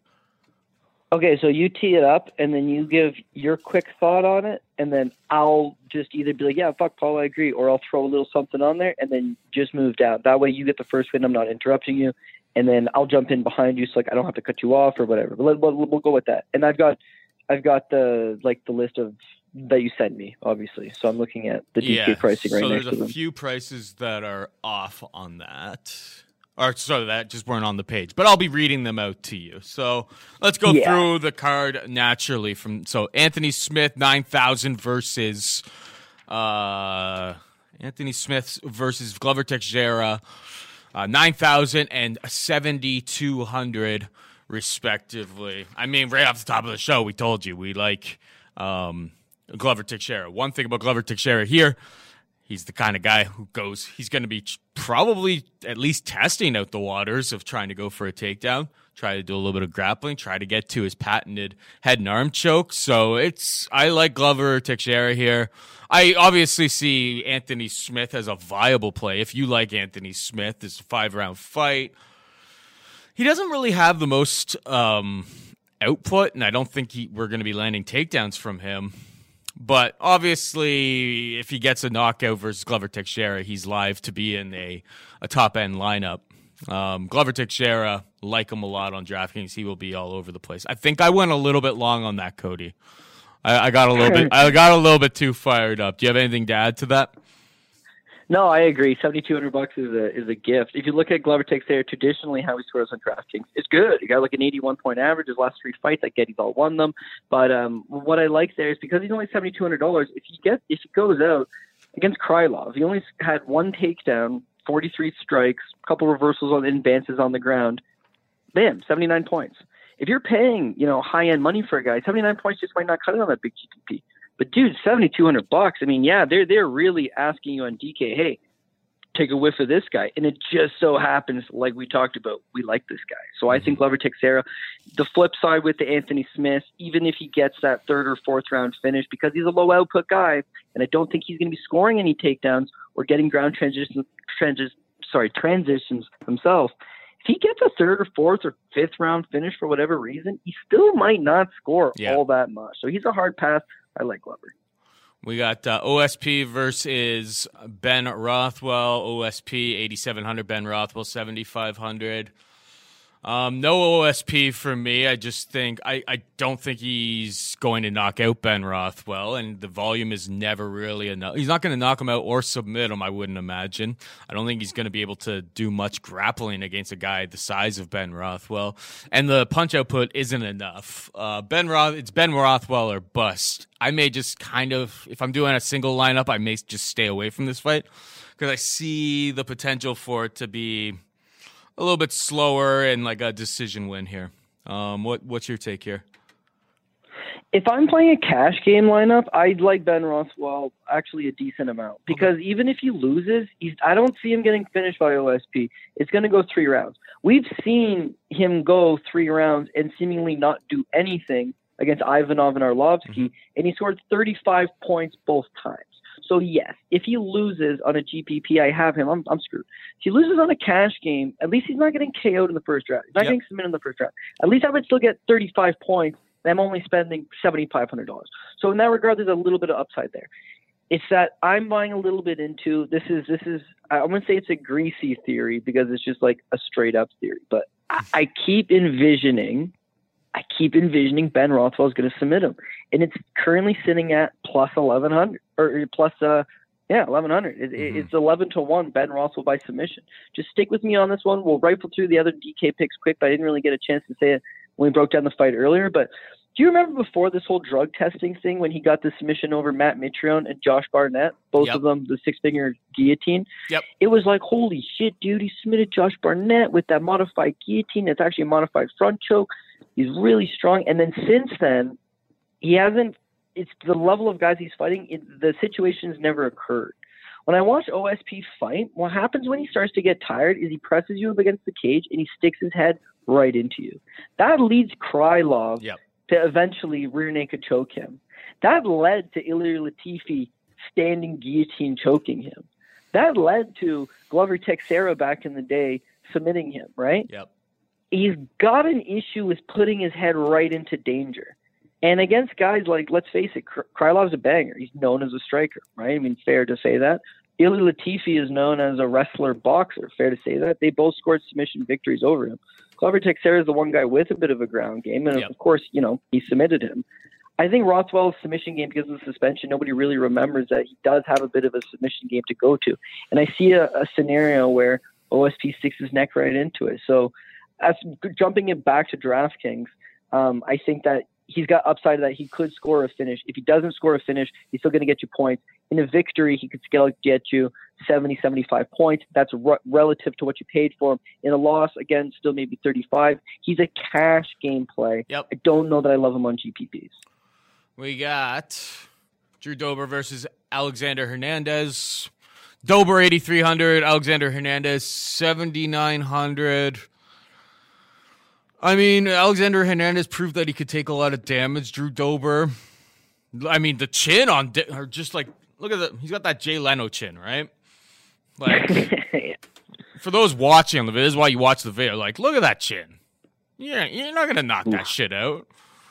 Like, good, good luck. Like, that, that, it's like Fort Knox. Like, good, good luck. So, um, I don't know. Historically, these guys, unless they're getting the finishes, aren't the greatest scores. Unless if you really think like Alexander Hernandez has a big like wrestling advantage is going to be getting takedowns, I could see the argument for that. But I think this is a fight that everyone really likes from a betting perspective. I think it's a fight that I'm not. I don't feel like I have to have ownership to it. What about you? Yeah, I actually agree with that. If you look at some of his fights where the finish didn't materialize, he either has to score just an overwhelming amount of strikes on you, or he does mix in some some takedowns at some point. Mm-hmm. If he's not going to take down Hernandez, it's just going to be a striking battle. Then, yeah, who's to say? However, he's just so priced so nice here, eighty three hundred dollars. If you're going for it and you want a guy that's at least going to uh, score 80 points, right, in a victory, if you're backing, backing him to win, even without the takedown, if it's just 15 minutes of pure striking, he gets the better of those striking exchanges, he gets the win. He should be scoring around 70, 75, maybe 80 points. So again, it's somewhat relative to the salary. But we're not just discrediting that he couldn't get a finish over Alexander Hernandez because he absolutely can. I'm not saying he hits harder than Donald Cerrone because honestly, I don't believe that to be necessarily the case. But at least is why doesn't he? Oh my God, this guy's showing big power. Again, I mean, Polo Reyes, whatever. Guys can knock out Polo Reyes. That that is what it is. Mm-hmm. But against Haqparast, man, he lit him up. And prior to that, the Beneil Dariush fight, yeah, it's on paper submitted, but he Yep, was yep. putting it on a very credible guy in Beneil Dariush. Eighty three hundred dollars. Geez, the upside is he gets the finish. The downside is maybe he just gets in a striking war, scores 60, 70 significant strikes. If he even gets one takedown with a ground transition, he'd be making it worth your while. I think you could do worse than Drew Dober. Flip side of that to Hernandez, he's probably pretty good too. But his path to victory doesn't involve knocking out Drew Dober. His path to victory doesn't involve submitting Drew Dober. As we talked about, what I believe is if he's going to win, it's going to be heavy, wrestle up against the cage, neutralize this guy, Yep. slow him down, knees to the body from the clinch. That's a dirty way to win a fight. Yep, Whereas Dober's yep, flip side to winning his fight, way cleaner. So Dober would be the pick if you're going to take any of the two. 8,300, not a bad price. All right, let's rip through these pretty quick because uh, we obviously broke down every single fight already. Um, we've got Ricky Simon taking on Ray Borg. Uh, Ricky Simon, Pass eight- 8,600. Ray Borg, 7,600. It's Borg. Borg or pass. If you think Borg is going to be able to take him down and hold him down, which I don't, I'm not convinced by it, um, take it. Ricky Simon, I just don't think he's going to score very, very, very high here. Um, he's probably going to be utilizing the jab, using that reach advantage that he has. Not a fight that uh, I see scoring very big unless Borg is able to utilize those takedowns. And I'm just not, I'm just not there thinking that he can control a much bigger man like this. Anything, Dad? No, I mean Borg's last three fights, all of his points, ten takedowns, six takedowns, seven takedowns. All of his points come through takedowns. So if we're saying that that's not going to be a, you know, a pass against Simon, that that takes his points right off the table. Simon on the flip side, not a huge scorer himself, and it's going to be limited successes against Ray Borg, pass pass. Vittori versus Roberson, another pass here. Both stand up guys. May- oh, oh, maybe maybe maybe you like Vittori. You, you really did kind of like Vittori. Do you like him on DraftKings? He hasn't been historically a great DraftKings scorer. No, historically, it's just he, he's a good, like I said earlier, he's a general fighter. He does everything well, but nothing exceptionally well. Good wrestler, good ground game, good striking, but not one of the elite strikers in the division, not one of the elite wrestlers in the division, not one of the elite grapplers in the division. So, in that regard, yeah, I got to take it with a grain of salt. I don't mind him, Paul. Where I do take big problem here is that when you look at the the straight money line, he's minus 175, which I think is, sorry, I think he's 165 which I think Yep. is very fair. When you look at his DraftKings pricing, he's eighty nine hundred bucks. Mhm. So, no, I mean he averages sixty points uh, throughout his, you know, that's his traditional DraftKings scoring career is, is sixty point average. And now I got to play nearly nine thousand. He's one of the upper echelon guys. Yes, I do believe he can beat Roberson. Yes, I do believe maybe he could submit Roberson. But Mhm. more than likely, it's fifteen minutes. Vittori will be doing more than Roberson, especially with that ground game, mixing it up, marching him down, getting a decision victory, not hitting anywhere close to 90 points, which is what you're going to want. Yep. 90, 100 points is what you're going to want. You're spending on a guy like this. Yep. Um, no, no. I like Vittori for the money line. Don't like Vittori on DraftKings. We got And and Roberson don't like him on DraftKings either because Vittori's you know pretty durable, right? Yep. Uh, Lins and Arlovski. Lins is 8,500. Arlovski 7,700. Not going to be rostering much Arlovski here myself. Um, it's the question, I haven't done enough research on it. I haven't watched enough tape yet to have a great feel about it, but it's knockout. We're, you're looking for the Philipe Lins knockout, if anything, in this from a DraftKings perspective, or at least that's my opinion. What about you? Yeah, under Arlovski, he's a total banger bust in that if he wins, you know, maybe if he puts on a total clinic, he could score. Yeah, geez, why not score 75, 80, 100 points? Hmm. But if he loses, he gets knocked out very quick and he'll score you two points and absolutely ruin your lineup whatsoever. So maybe he's being looked at in a punt in that regard. I think that there's tremendous value on Lins potentially, as we talked about earlier. I, I got to dive back into this one, but Lins is eighty five hundred dollars, and again, if you look at his PFL run, he crushes these guys. He finds a way to them, he knocks them out. He's not a quick starter. I got to knock you in thirty seconds. Is that he systematically finds the punch eventually, whether it's rounds three. He even had a fourth round TKO in PFL. The power translate. His cardio is not bad. Been off a long time. But at $8,500, if he can go out there and crush Arlovski for you and get you a first round KO at that price tag, and maybe he's not totally high ownership as well because it's his debut and the layoff, and people just don't recognize the name. He could be an optimal lineup kind of guy in victory. Um, 85 is not expensive. It's not super cheap. It's kind of upper mid range, but he's affordable. That's for sure. And he does have a lot of upside. I will give him that. Yeah, Arlovski. Honestly, if you go through his entire DraftKings history that's available here on DraftKings.com, um, it was that Rothwell fight where he really put on, like, because Rothwell just wasn't moving, right? That was where he really, that was by far the most significant strikes 152 significant strikes. Otherwise, you look through all of his other, his other previous highest was Struve in 2018 with 84 points. So you would have paid out there. Albini in 2017, he scored 76. You'd be happy with that. Otherwise, we're looking at 38, 22. Now, these are all losses, I guess. So, yeah, you're right. When he wins, he can get up to like the 70 range or so. I don't know if that ends up on an optimal, but yeah, you, you, it's nothing to sneeze at for sure. So, yeah, I could see the argument. But yeah, Lins is the guy I'm paying attention to paying attention to as well. Haven't done any tape on Thiago Moises versus uh, Michael Johnson yet, as I said earlier. Um, so I don't really know what I'm going to do with this. I don't. I'm not overly excited to play it. That's all I can really say right now. What about you? Yeah, again, going to have to jump into this one a little bit more. Moises seems to have that upside. Both these guys are going to be mid-range plays, or like not mid-range plays, 8,000 to 8,200 if you got a good read on one of the two guys, it's like, oh, geez, why not? I got Johnson. He's got big power. I mean, he's capable of knocking out most men, so it's a good price tag that maybe he scores some points. And if I'm a Moises backer, backer it's like, oh, geez, I, I got the submission game on him. I got the wrestling game on him. The one thing that really bugs me is that even though we talk about Moises, you know, black belt and good grappling and mm-hmm. good jiu-jitsu and all, all these, he's never actually submitted anybody. so he has no submission victories in his career.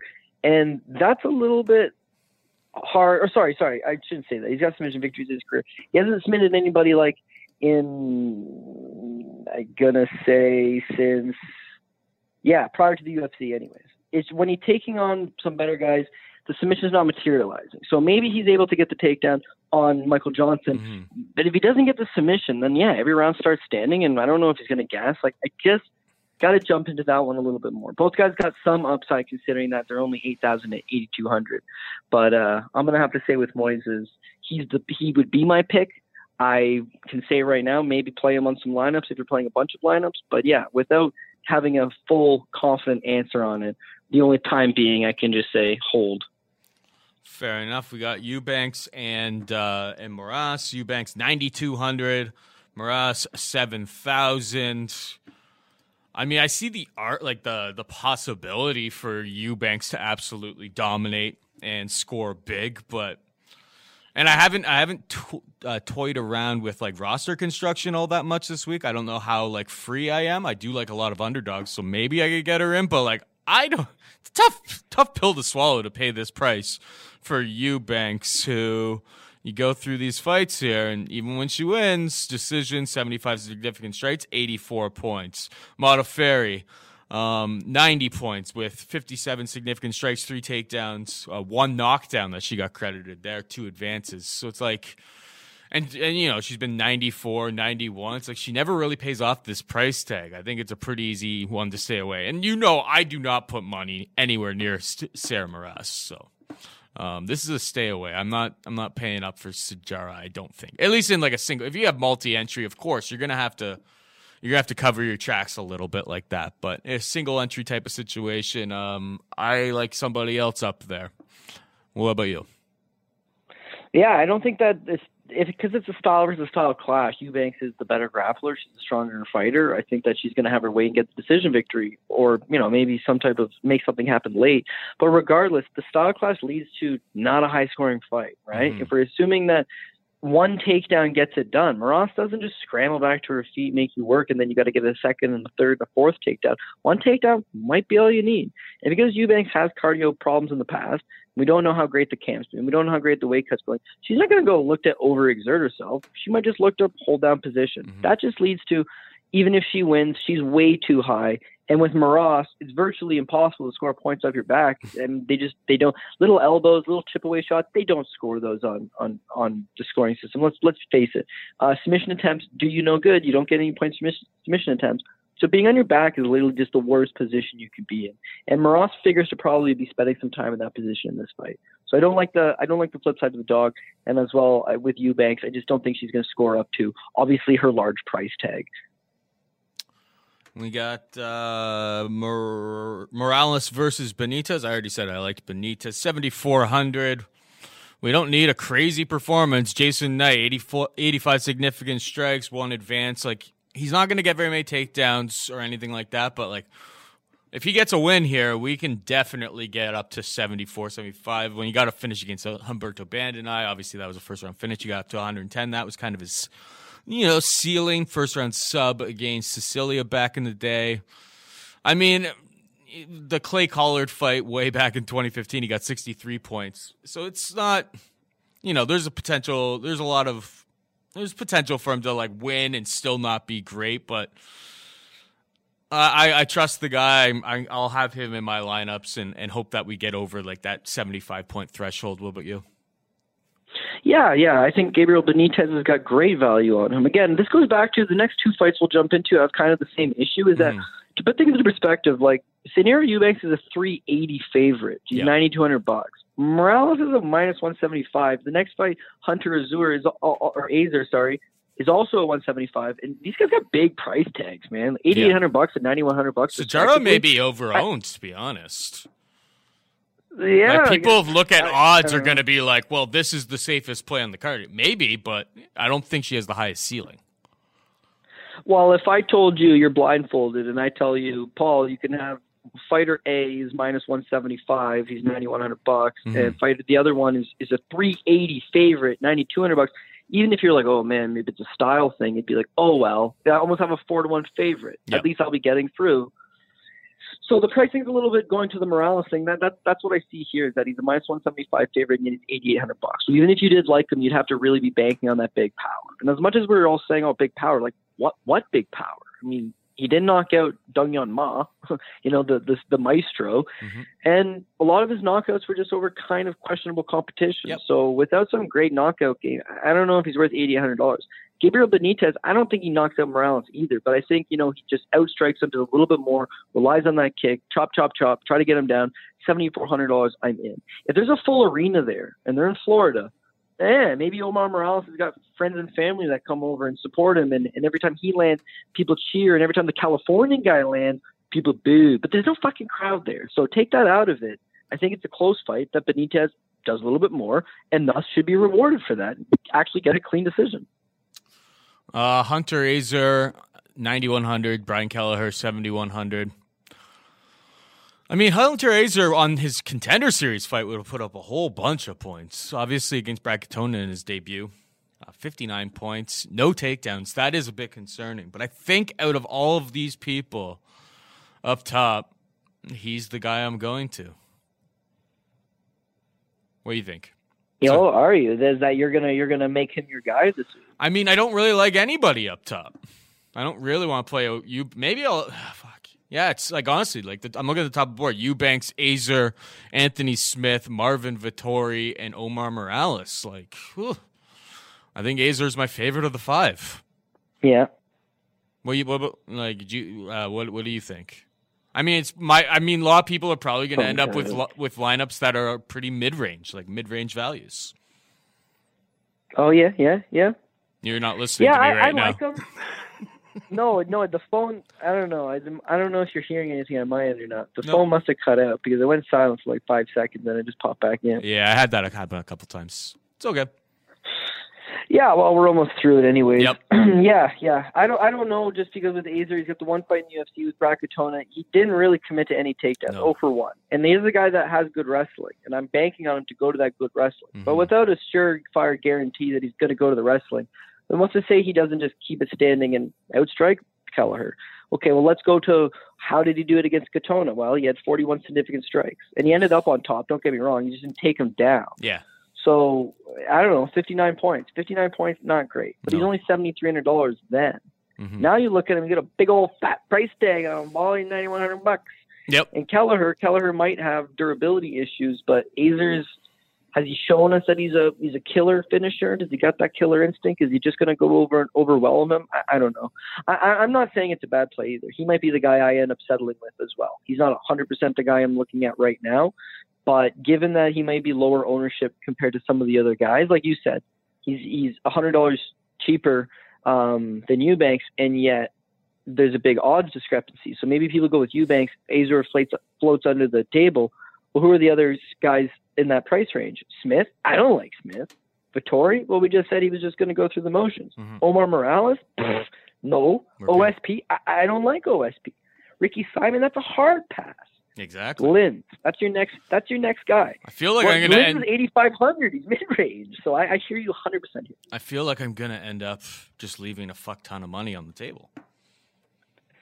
Could be one of those weeks, right? Unique lineup. Finally, Chase Sherman, Ike Villanueva. Here's the here's the strategy here, Cody. I'm gonna play Chase Sherman, and then if I lose, I just join the uh, the televised prelims. Uh, uh, there's always a second slate for like the televised prelims. yeah, yeah. yeah. So when you go Yeah, when you go move. busto on the first one, then you're then you're then you're off to the races. Um, yeah, I'll I'll end up. I'm I know I'm gonna end up rostering Chase Sherman. It's gonna be scary, but it's, it is it, it's happening. Um, yeah, I think it's gonna I'm gonna be very very mid range this week. It's like Chase Sherman, Philipe Lins. Um, yeah, I, I gotta obviously work out the kinks of like roster construction and stuff, but I'm liking a lot more mid range and some underdogs this week. I may just leave a lot of money on the table. We'll see how it all shakes out. You know what? I, I'll gi- I'll give you one thing there. That's actually low key not that bad. Chase Sherman, right? You got to figure Chase Sherman has absolutely nothing to lose. He didn't figure to get back in the UFC this quick. He's coming off a loss. Technically, it's a bare knuckle boxing loss, but to Joey Beltran of all people, the UFC has graced him with a. You know what? We need a, a fight. You're a fun fighter. You're an action fighter. You always deliver the entertainment. We're going to throw you a bone and throw you on just the first fight of the card, right? This is awesome. Chase Sherman is not going to go out and have a boring fight. He knows why he's here. He knows if he wants to keep this job, even in a victory or a loss, he's got to go for it. When this guy wins, man, he puts it on. Like Damian Grabowski, he landed 111 strikes. Rashad Coulter, he landed 103 strikes. He goes for it. His losses, he lost to Sakai, he landed 79 strikes. The fight against Willis, he landed 69 strikes. Like he's always going for it.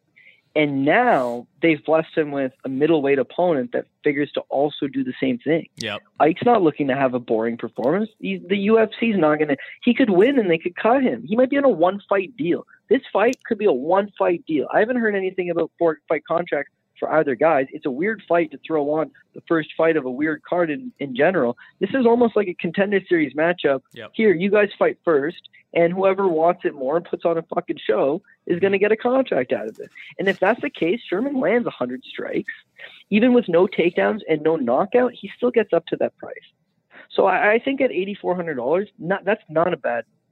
The problem is, is that there's a lot of risk. You know, fuck it, Of we're course, gambling. yeah. There's always going to be risk, but it's like we we advise guys on a lineup. That's the way we're supposed to do our show. So we advise you on a lineup. You know, and Chase Sherman to shit in your pie? I, I don't know. But as far as my one lineup goes, I don't mind Sherman. You play 100 lineups, you're to definitely have some Sherman. But yeah, is he is he a surefire lock of the night? Take it to the biz end? Cody told me to. Like, no, no, no. But like, does he have some upside? Good price tag, good feeling for sure. So again, as we talked about, some of these fights I'll have to get revised a few times in the next couple of days, just because you know time constraints and Yep. scheduling. Um, but yeah, as far as right now goes, I feel confident with that. Yeah. All right, UFC 249. We'll just let's do like a five minute recap. We're already uh, an hour and 36 minutes into the show. It's been very very long. Um, and then, but yeah, UFC 2. Well, great night, great night all around. Everything worked out pretty well. Obviously, there was the Jacare controversy, or not controversy. He has COVID 19.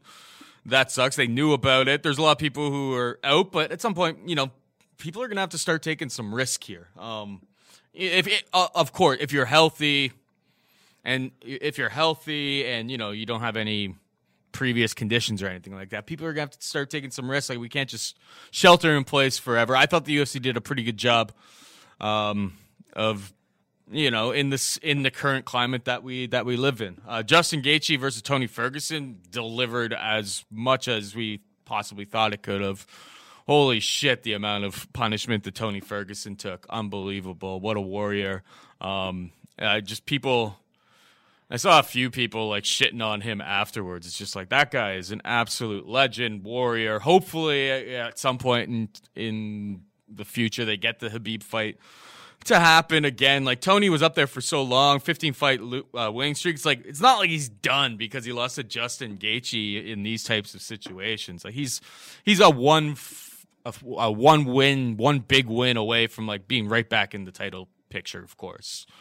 Um Anything to say about the main event? No, I mean, yeah, it was a it was a fine main event, and yeah, we went I think eight and two in picks. I had Tony Ferguson, so it was a good night, all good. But uh, yeah, he, that was that was the one disappointment. As much as you can get lots of fights right, you're going to be wrong sometimes. And I was wrong.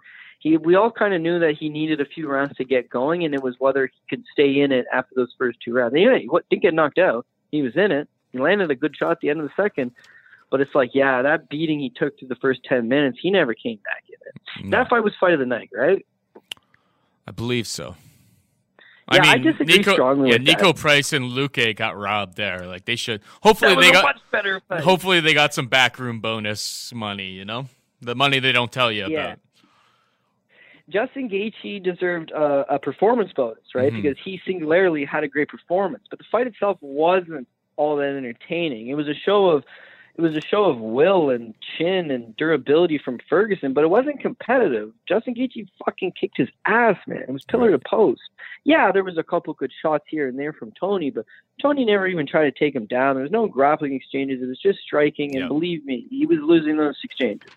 So whereas when I look at Luque versus Niko Price, it was like, man, that was a good fight. It was close on the scorecards, probably. Mm-hmm. Uh, both guys had moments. They were swinging bombs. It was nerve wracking the whole time out. Like I, I, thought that was a better fight. But yeah, main event was a fine main event. Cejudo, did, I don't know. did he retire? Did he actually retire? That's the real question here.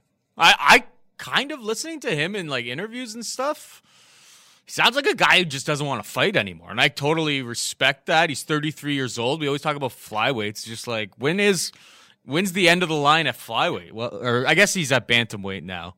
But, you know, these lower weight classes, like what, 36, 37, it's like, it's, it's hard to stay at that speed as you get older. He doesn't sound like a guy who really wants to fight whatsoever anymore. I'm totally on board if he wants to retire. Um, obviously, we'd love to see him continue to fight. What a knee! What a knee!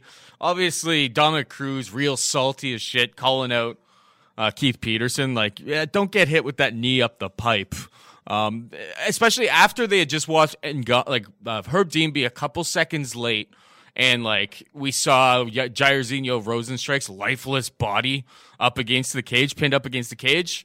You kind of the next fight, you have a similar situation I think it may have been a tad early from Keith Peterson, but like that knee was something ferocious. Like Cruz, Cruz is a dick for for saying he smelled like booze and or saying they smelled like alcohol and cigarettes. Just like I bet you it was cigarettes. Yeah, I mean, uh, our boy Pogi Rob said he's like cigarettes, of course. Like Keith Peterson has a neck tattoo. I expect the cigs but uh, but the alcohol, it's just like everyone. I mean, my hands probably smell like alcohol because everyone's using hand sanitizer and shit. That shit's like ninety nine percent alcohol. So like, shut up, Cruz. Take your L.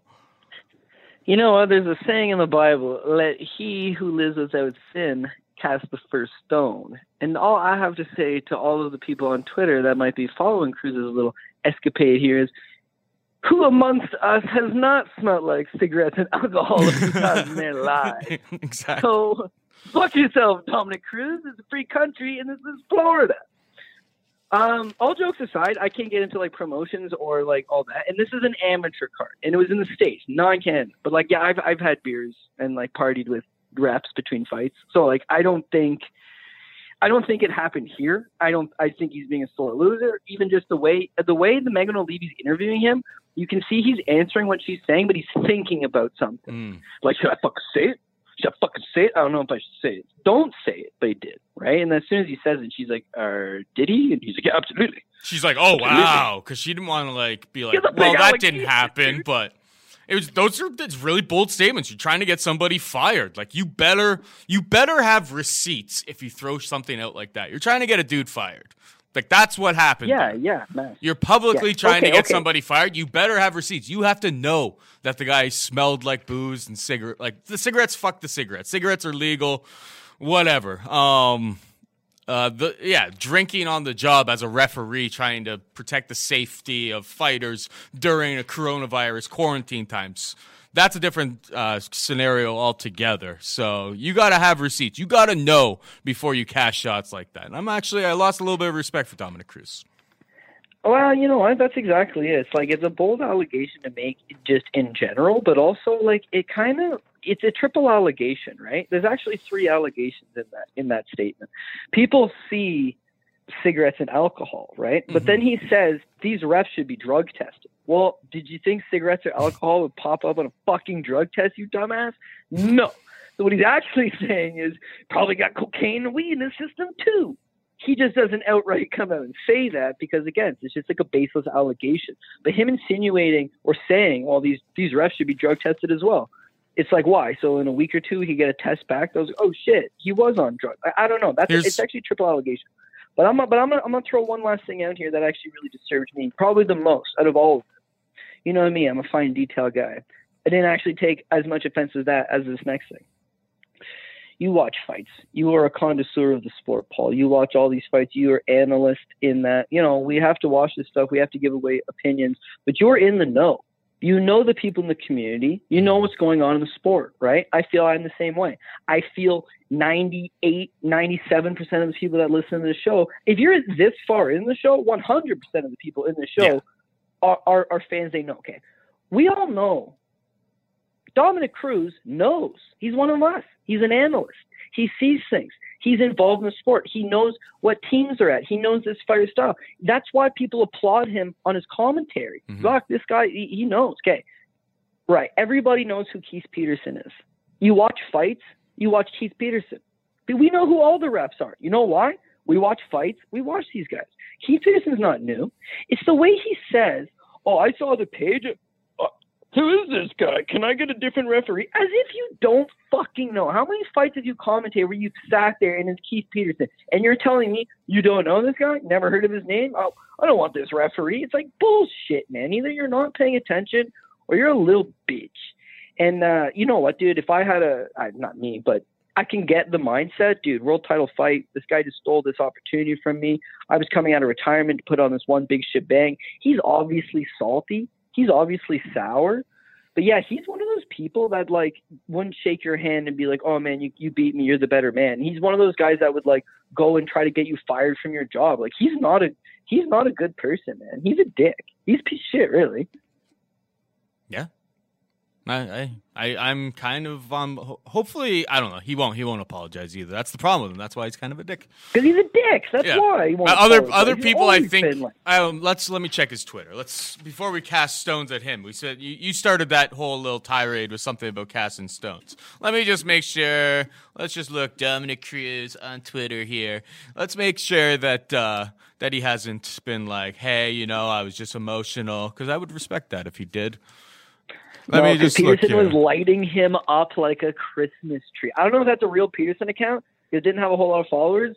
Christmas tree dog. He lit him up so good. Yeah, Dominick Cruz hasn't done shit. Fuck him. All right, and um, oh yeah, the last thing I was going to say about Dominick Cruz, and I had mentioned this before. It's like I have not always made the best decisions in life.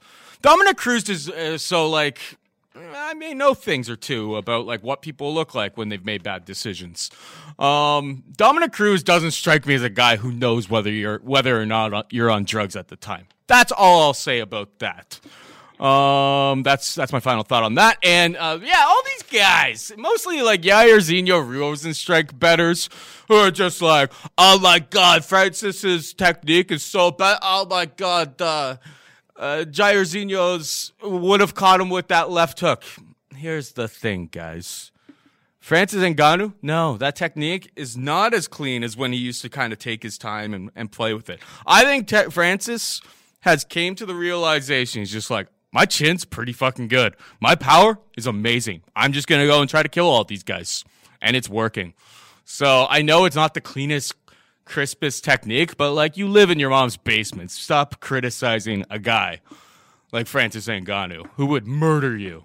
Murder you. You know what though, man? We're in the business of throwing out criticism. Like these guys would all murder. Fucking Michelle Larson and Carlos Spars would fucking murder us. As much as I probably would be like, I got punch his chance. Like, I don't fucking know, man. What am I gonna tire it after two minutes and get my ass kicked? Like, by the way, I've done jiu-jitsu many of times. I've been submitted by women. Not a great feeling, but you know what? Not a bad feeling because you realize she got better technique. There's nothing I can do. It is what it is. What I'm saying is, it's hard to criticize someone's technique, but at the same time, like that's that's what we're we're here to do. Yorgan De Castro, right? This is this goes to what you're saying, basically about like, oh, good technique, bad technique. It's all just like recency bias. He hurt he his. beats Alton Meeks, yeah. right? He beats Alton Meeks, and I'll tell you something, right? He's a he's a fat, out of shape 205er that lands a big old bomb. But fuck, man, everyone likes this guy. Then he fights Justin Tafa. Three fights into his pro experience, runs straight into it. No, still no one's saying, geez, this guy's a small little out of shape 205er who's not going to be able to close the distance on a real heavyweight. Then he fights Hardy. Everyone's backing him, right? So what happens now when he fights a guy that's six inches taller than him? He swings everything more or less from the outside. He didn't really come in with the ball, and now everyone's saying, "Geez, this guy's a short, fat little 205 that should go back down." Like, what happened to him being a six striker? Whatever happened to him being everyone's favorite underdog darling? It's like, nah, man. You fight good, you're a great striker. Everyone loves you. You're the man. You fight bad, you're a bad striker. Everyone thinks you're a bum. You're no good. Like that's that's the problem with the internet. Yeah, there's a lot of great people. there's also a lot of people that, you know, are uh, just looking to throw some shade or looking to be an asshole. And I'm not saying saying Francis Ngannou was sloppy is being an asshole. Let's, dude, facts are facts. Guy was really sloppy with those punches. The facts are also facts in that this motherfucker hands down. He just won the battle off of who's got the more pow pow. And there's no there's no human being on the planet that takes a clean shot from this guy. I'm gonna go as far as to say there's no animal on the planet that takes a shot from this guy. You think this motherfucker hits a rhino or a bear in the head that they're gonna take it? Nah, dog. They're folding over. Francis Ngannou doesn't have to have great technique. I'll tell you why. Yeah. Because look at Justin Gaethje, masterful clinic performance. Mhm. If he was in a straight boxing match against a boxer, he would have got fucking annihilated. Yeah. All of his punches were loopy. They were over the top. They were from the hip. They were wild. You can't gauge timing on that. If you're fighting a technical boxer, he's got a boxing coach. You look, oh, the jab. He sets up the jab, jab, the right hand. Oh, look at this tape, Paul. Paul, look at this tape. He he jabs twice. He sets up on the left, throws the right hand over top. Then you can start to tape study. Then you can start to formulate a game plan. Then you can start to train for it. How would you train for what you saw on Saturday night? Duck under and get a takedown. That was the only thing you could have taken out of that. Otherwise, it's like you can't back up. One of them's going to hit you. You can't shell up. One of them's going to hit you. You can't move forward. One of them's going to hit you. Like I get why people are saying at least Cormier and Stipe got a chance. They can both wrestle. Like, nah, Mhm. dude, not anymore. Cormier's too small, too old, and and Ngannou learned his lesson, man. He took his licking. That that's what needed to happen for him to advance. The Lewis fight was a mental uh, mental relapse. He's overcome that. Fuck, the guy's got the goods. Anybody who gets matched up with him is in for one hell of a time. Yeah. One hell of a time. Like good. And yeah. if he took, for whatever reason, he took a glory kickboxing match tomorrow against, you know, Rico Verhoeven, or I'm not going to say about Haria, though he could be shot to bits, but, you know, Jamal Ben Saddik or uh, Hesdy Gerges or any of the guys that are kicking around at the top of the heavyweight division. Around, like, dude, he's got a chance against any of those guys. Sure, Bob 'Cause he's got sat. Bob Sapp back in the day, like Beat Luz. Yeah, it's exactly. crazy. It's just like you get to a certain level, like with heavyweights, it's like you get to a certain level of power. And it's just like it doesn't fucking. That's why I always I've been saying for for years, and I don't think we're gonna see it. But like Francis Ngannou, you give me a plus one hundred, and I will bet it against like Jesus Christ. Jesus Jesus Christ moves up to one or sixty five pounds take on Francis, and he's got like all of his miracles and shit. I'm still taking Frank, uh, Frankie Murder at plus one hundred because that power is there's no coming back from it. He hits you really really clean, and you're fucked. Like the human brain can only take so much.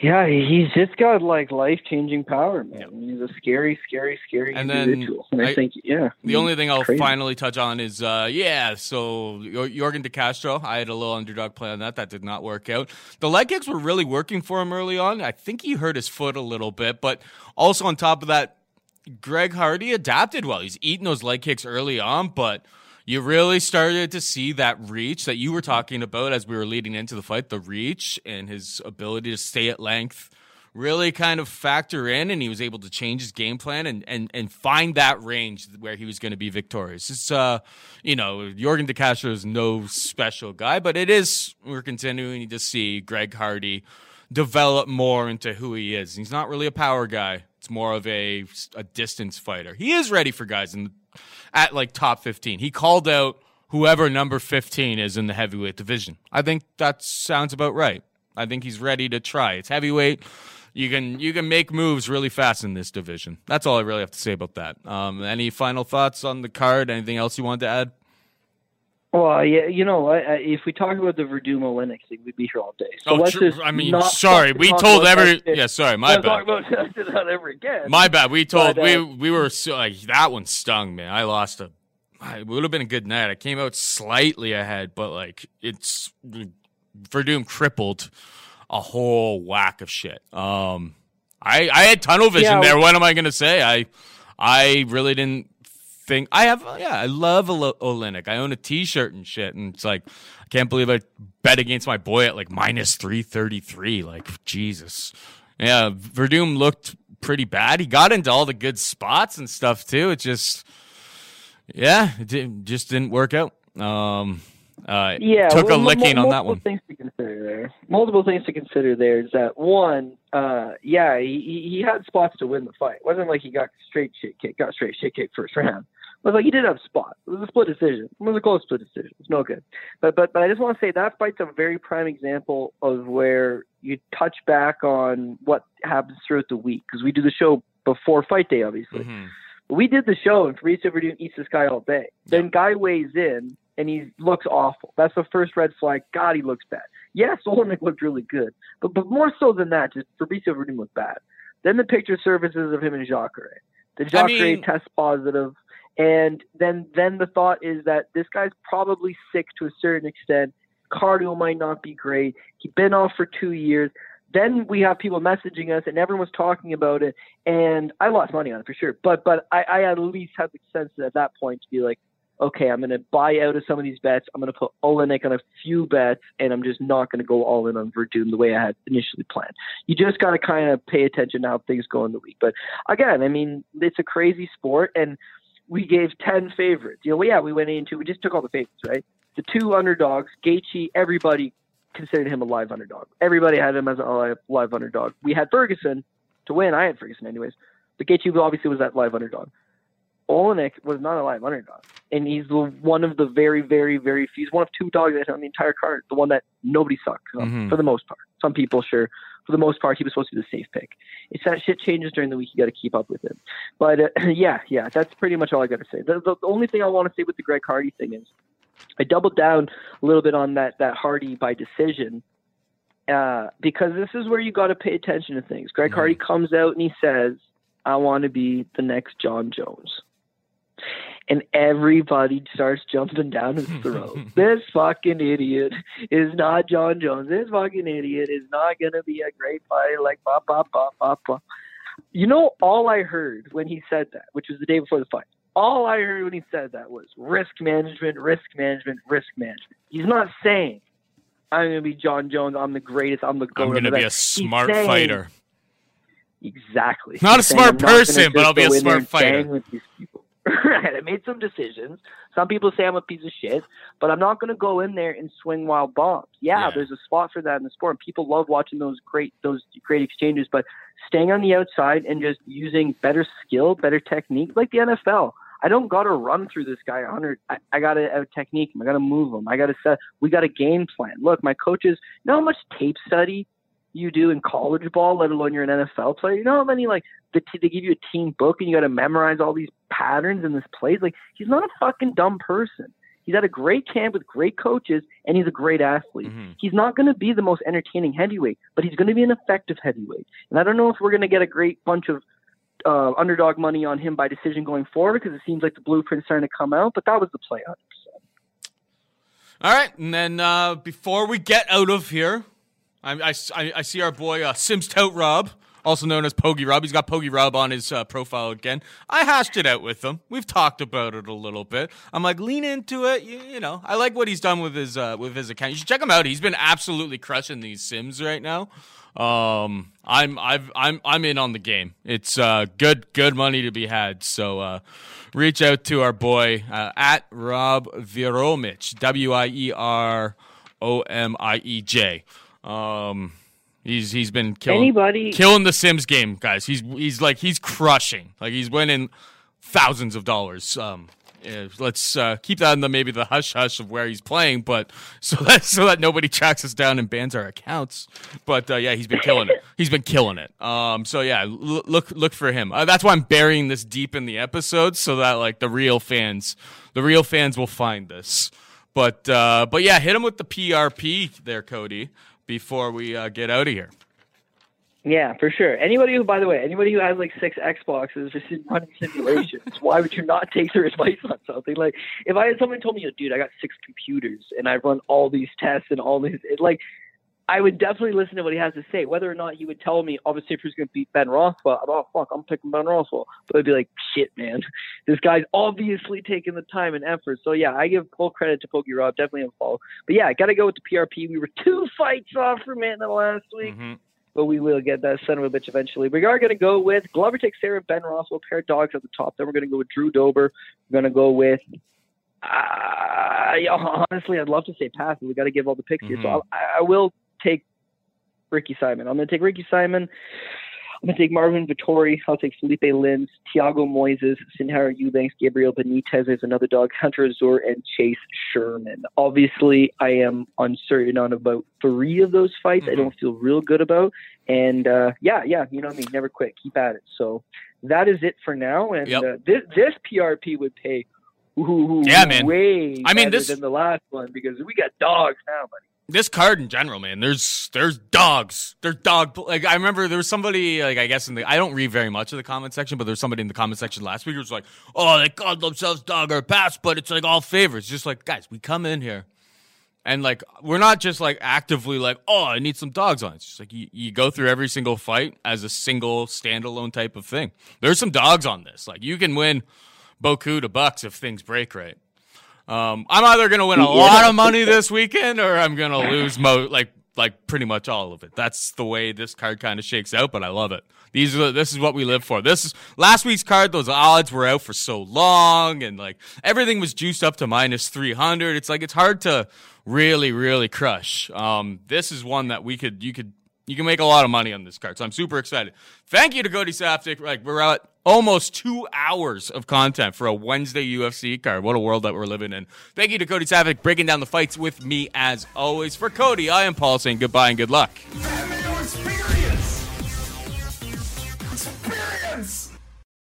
This is the story of the one. As a maintenance engineer, he hears things differently.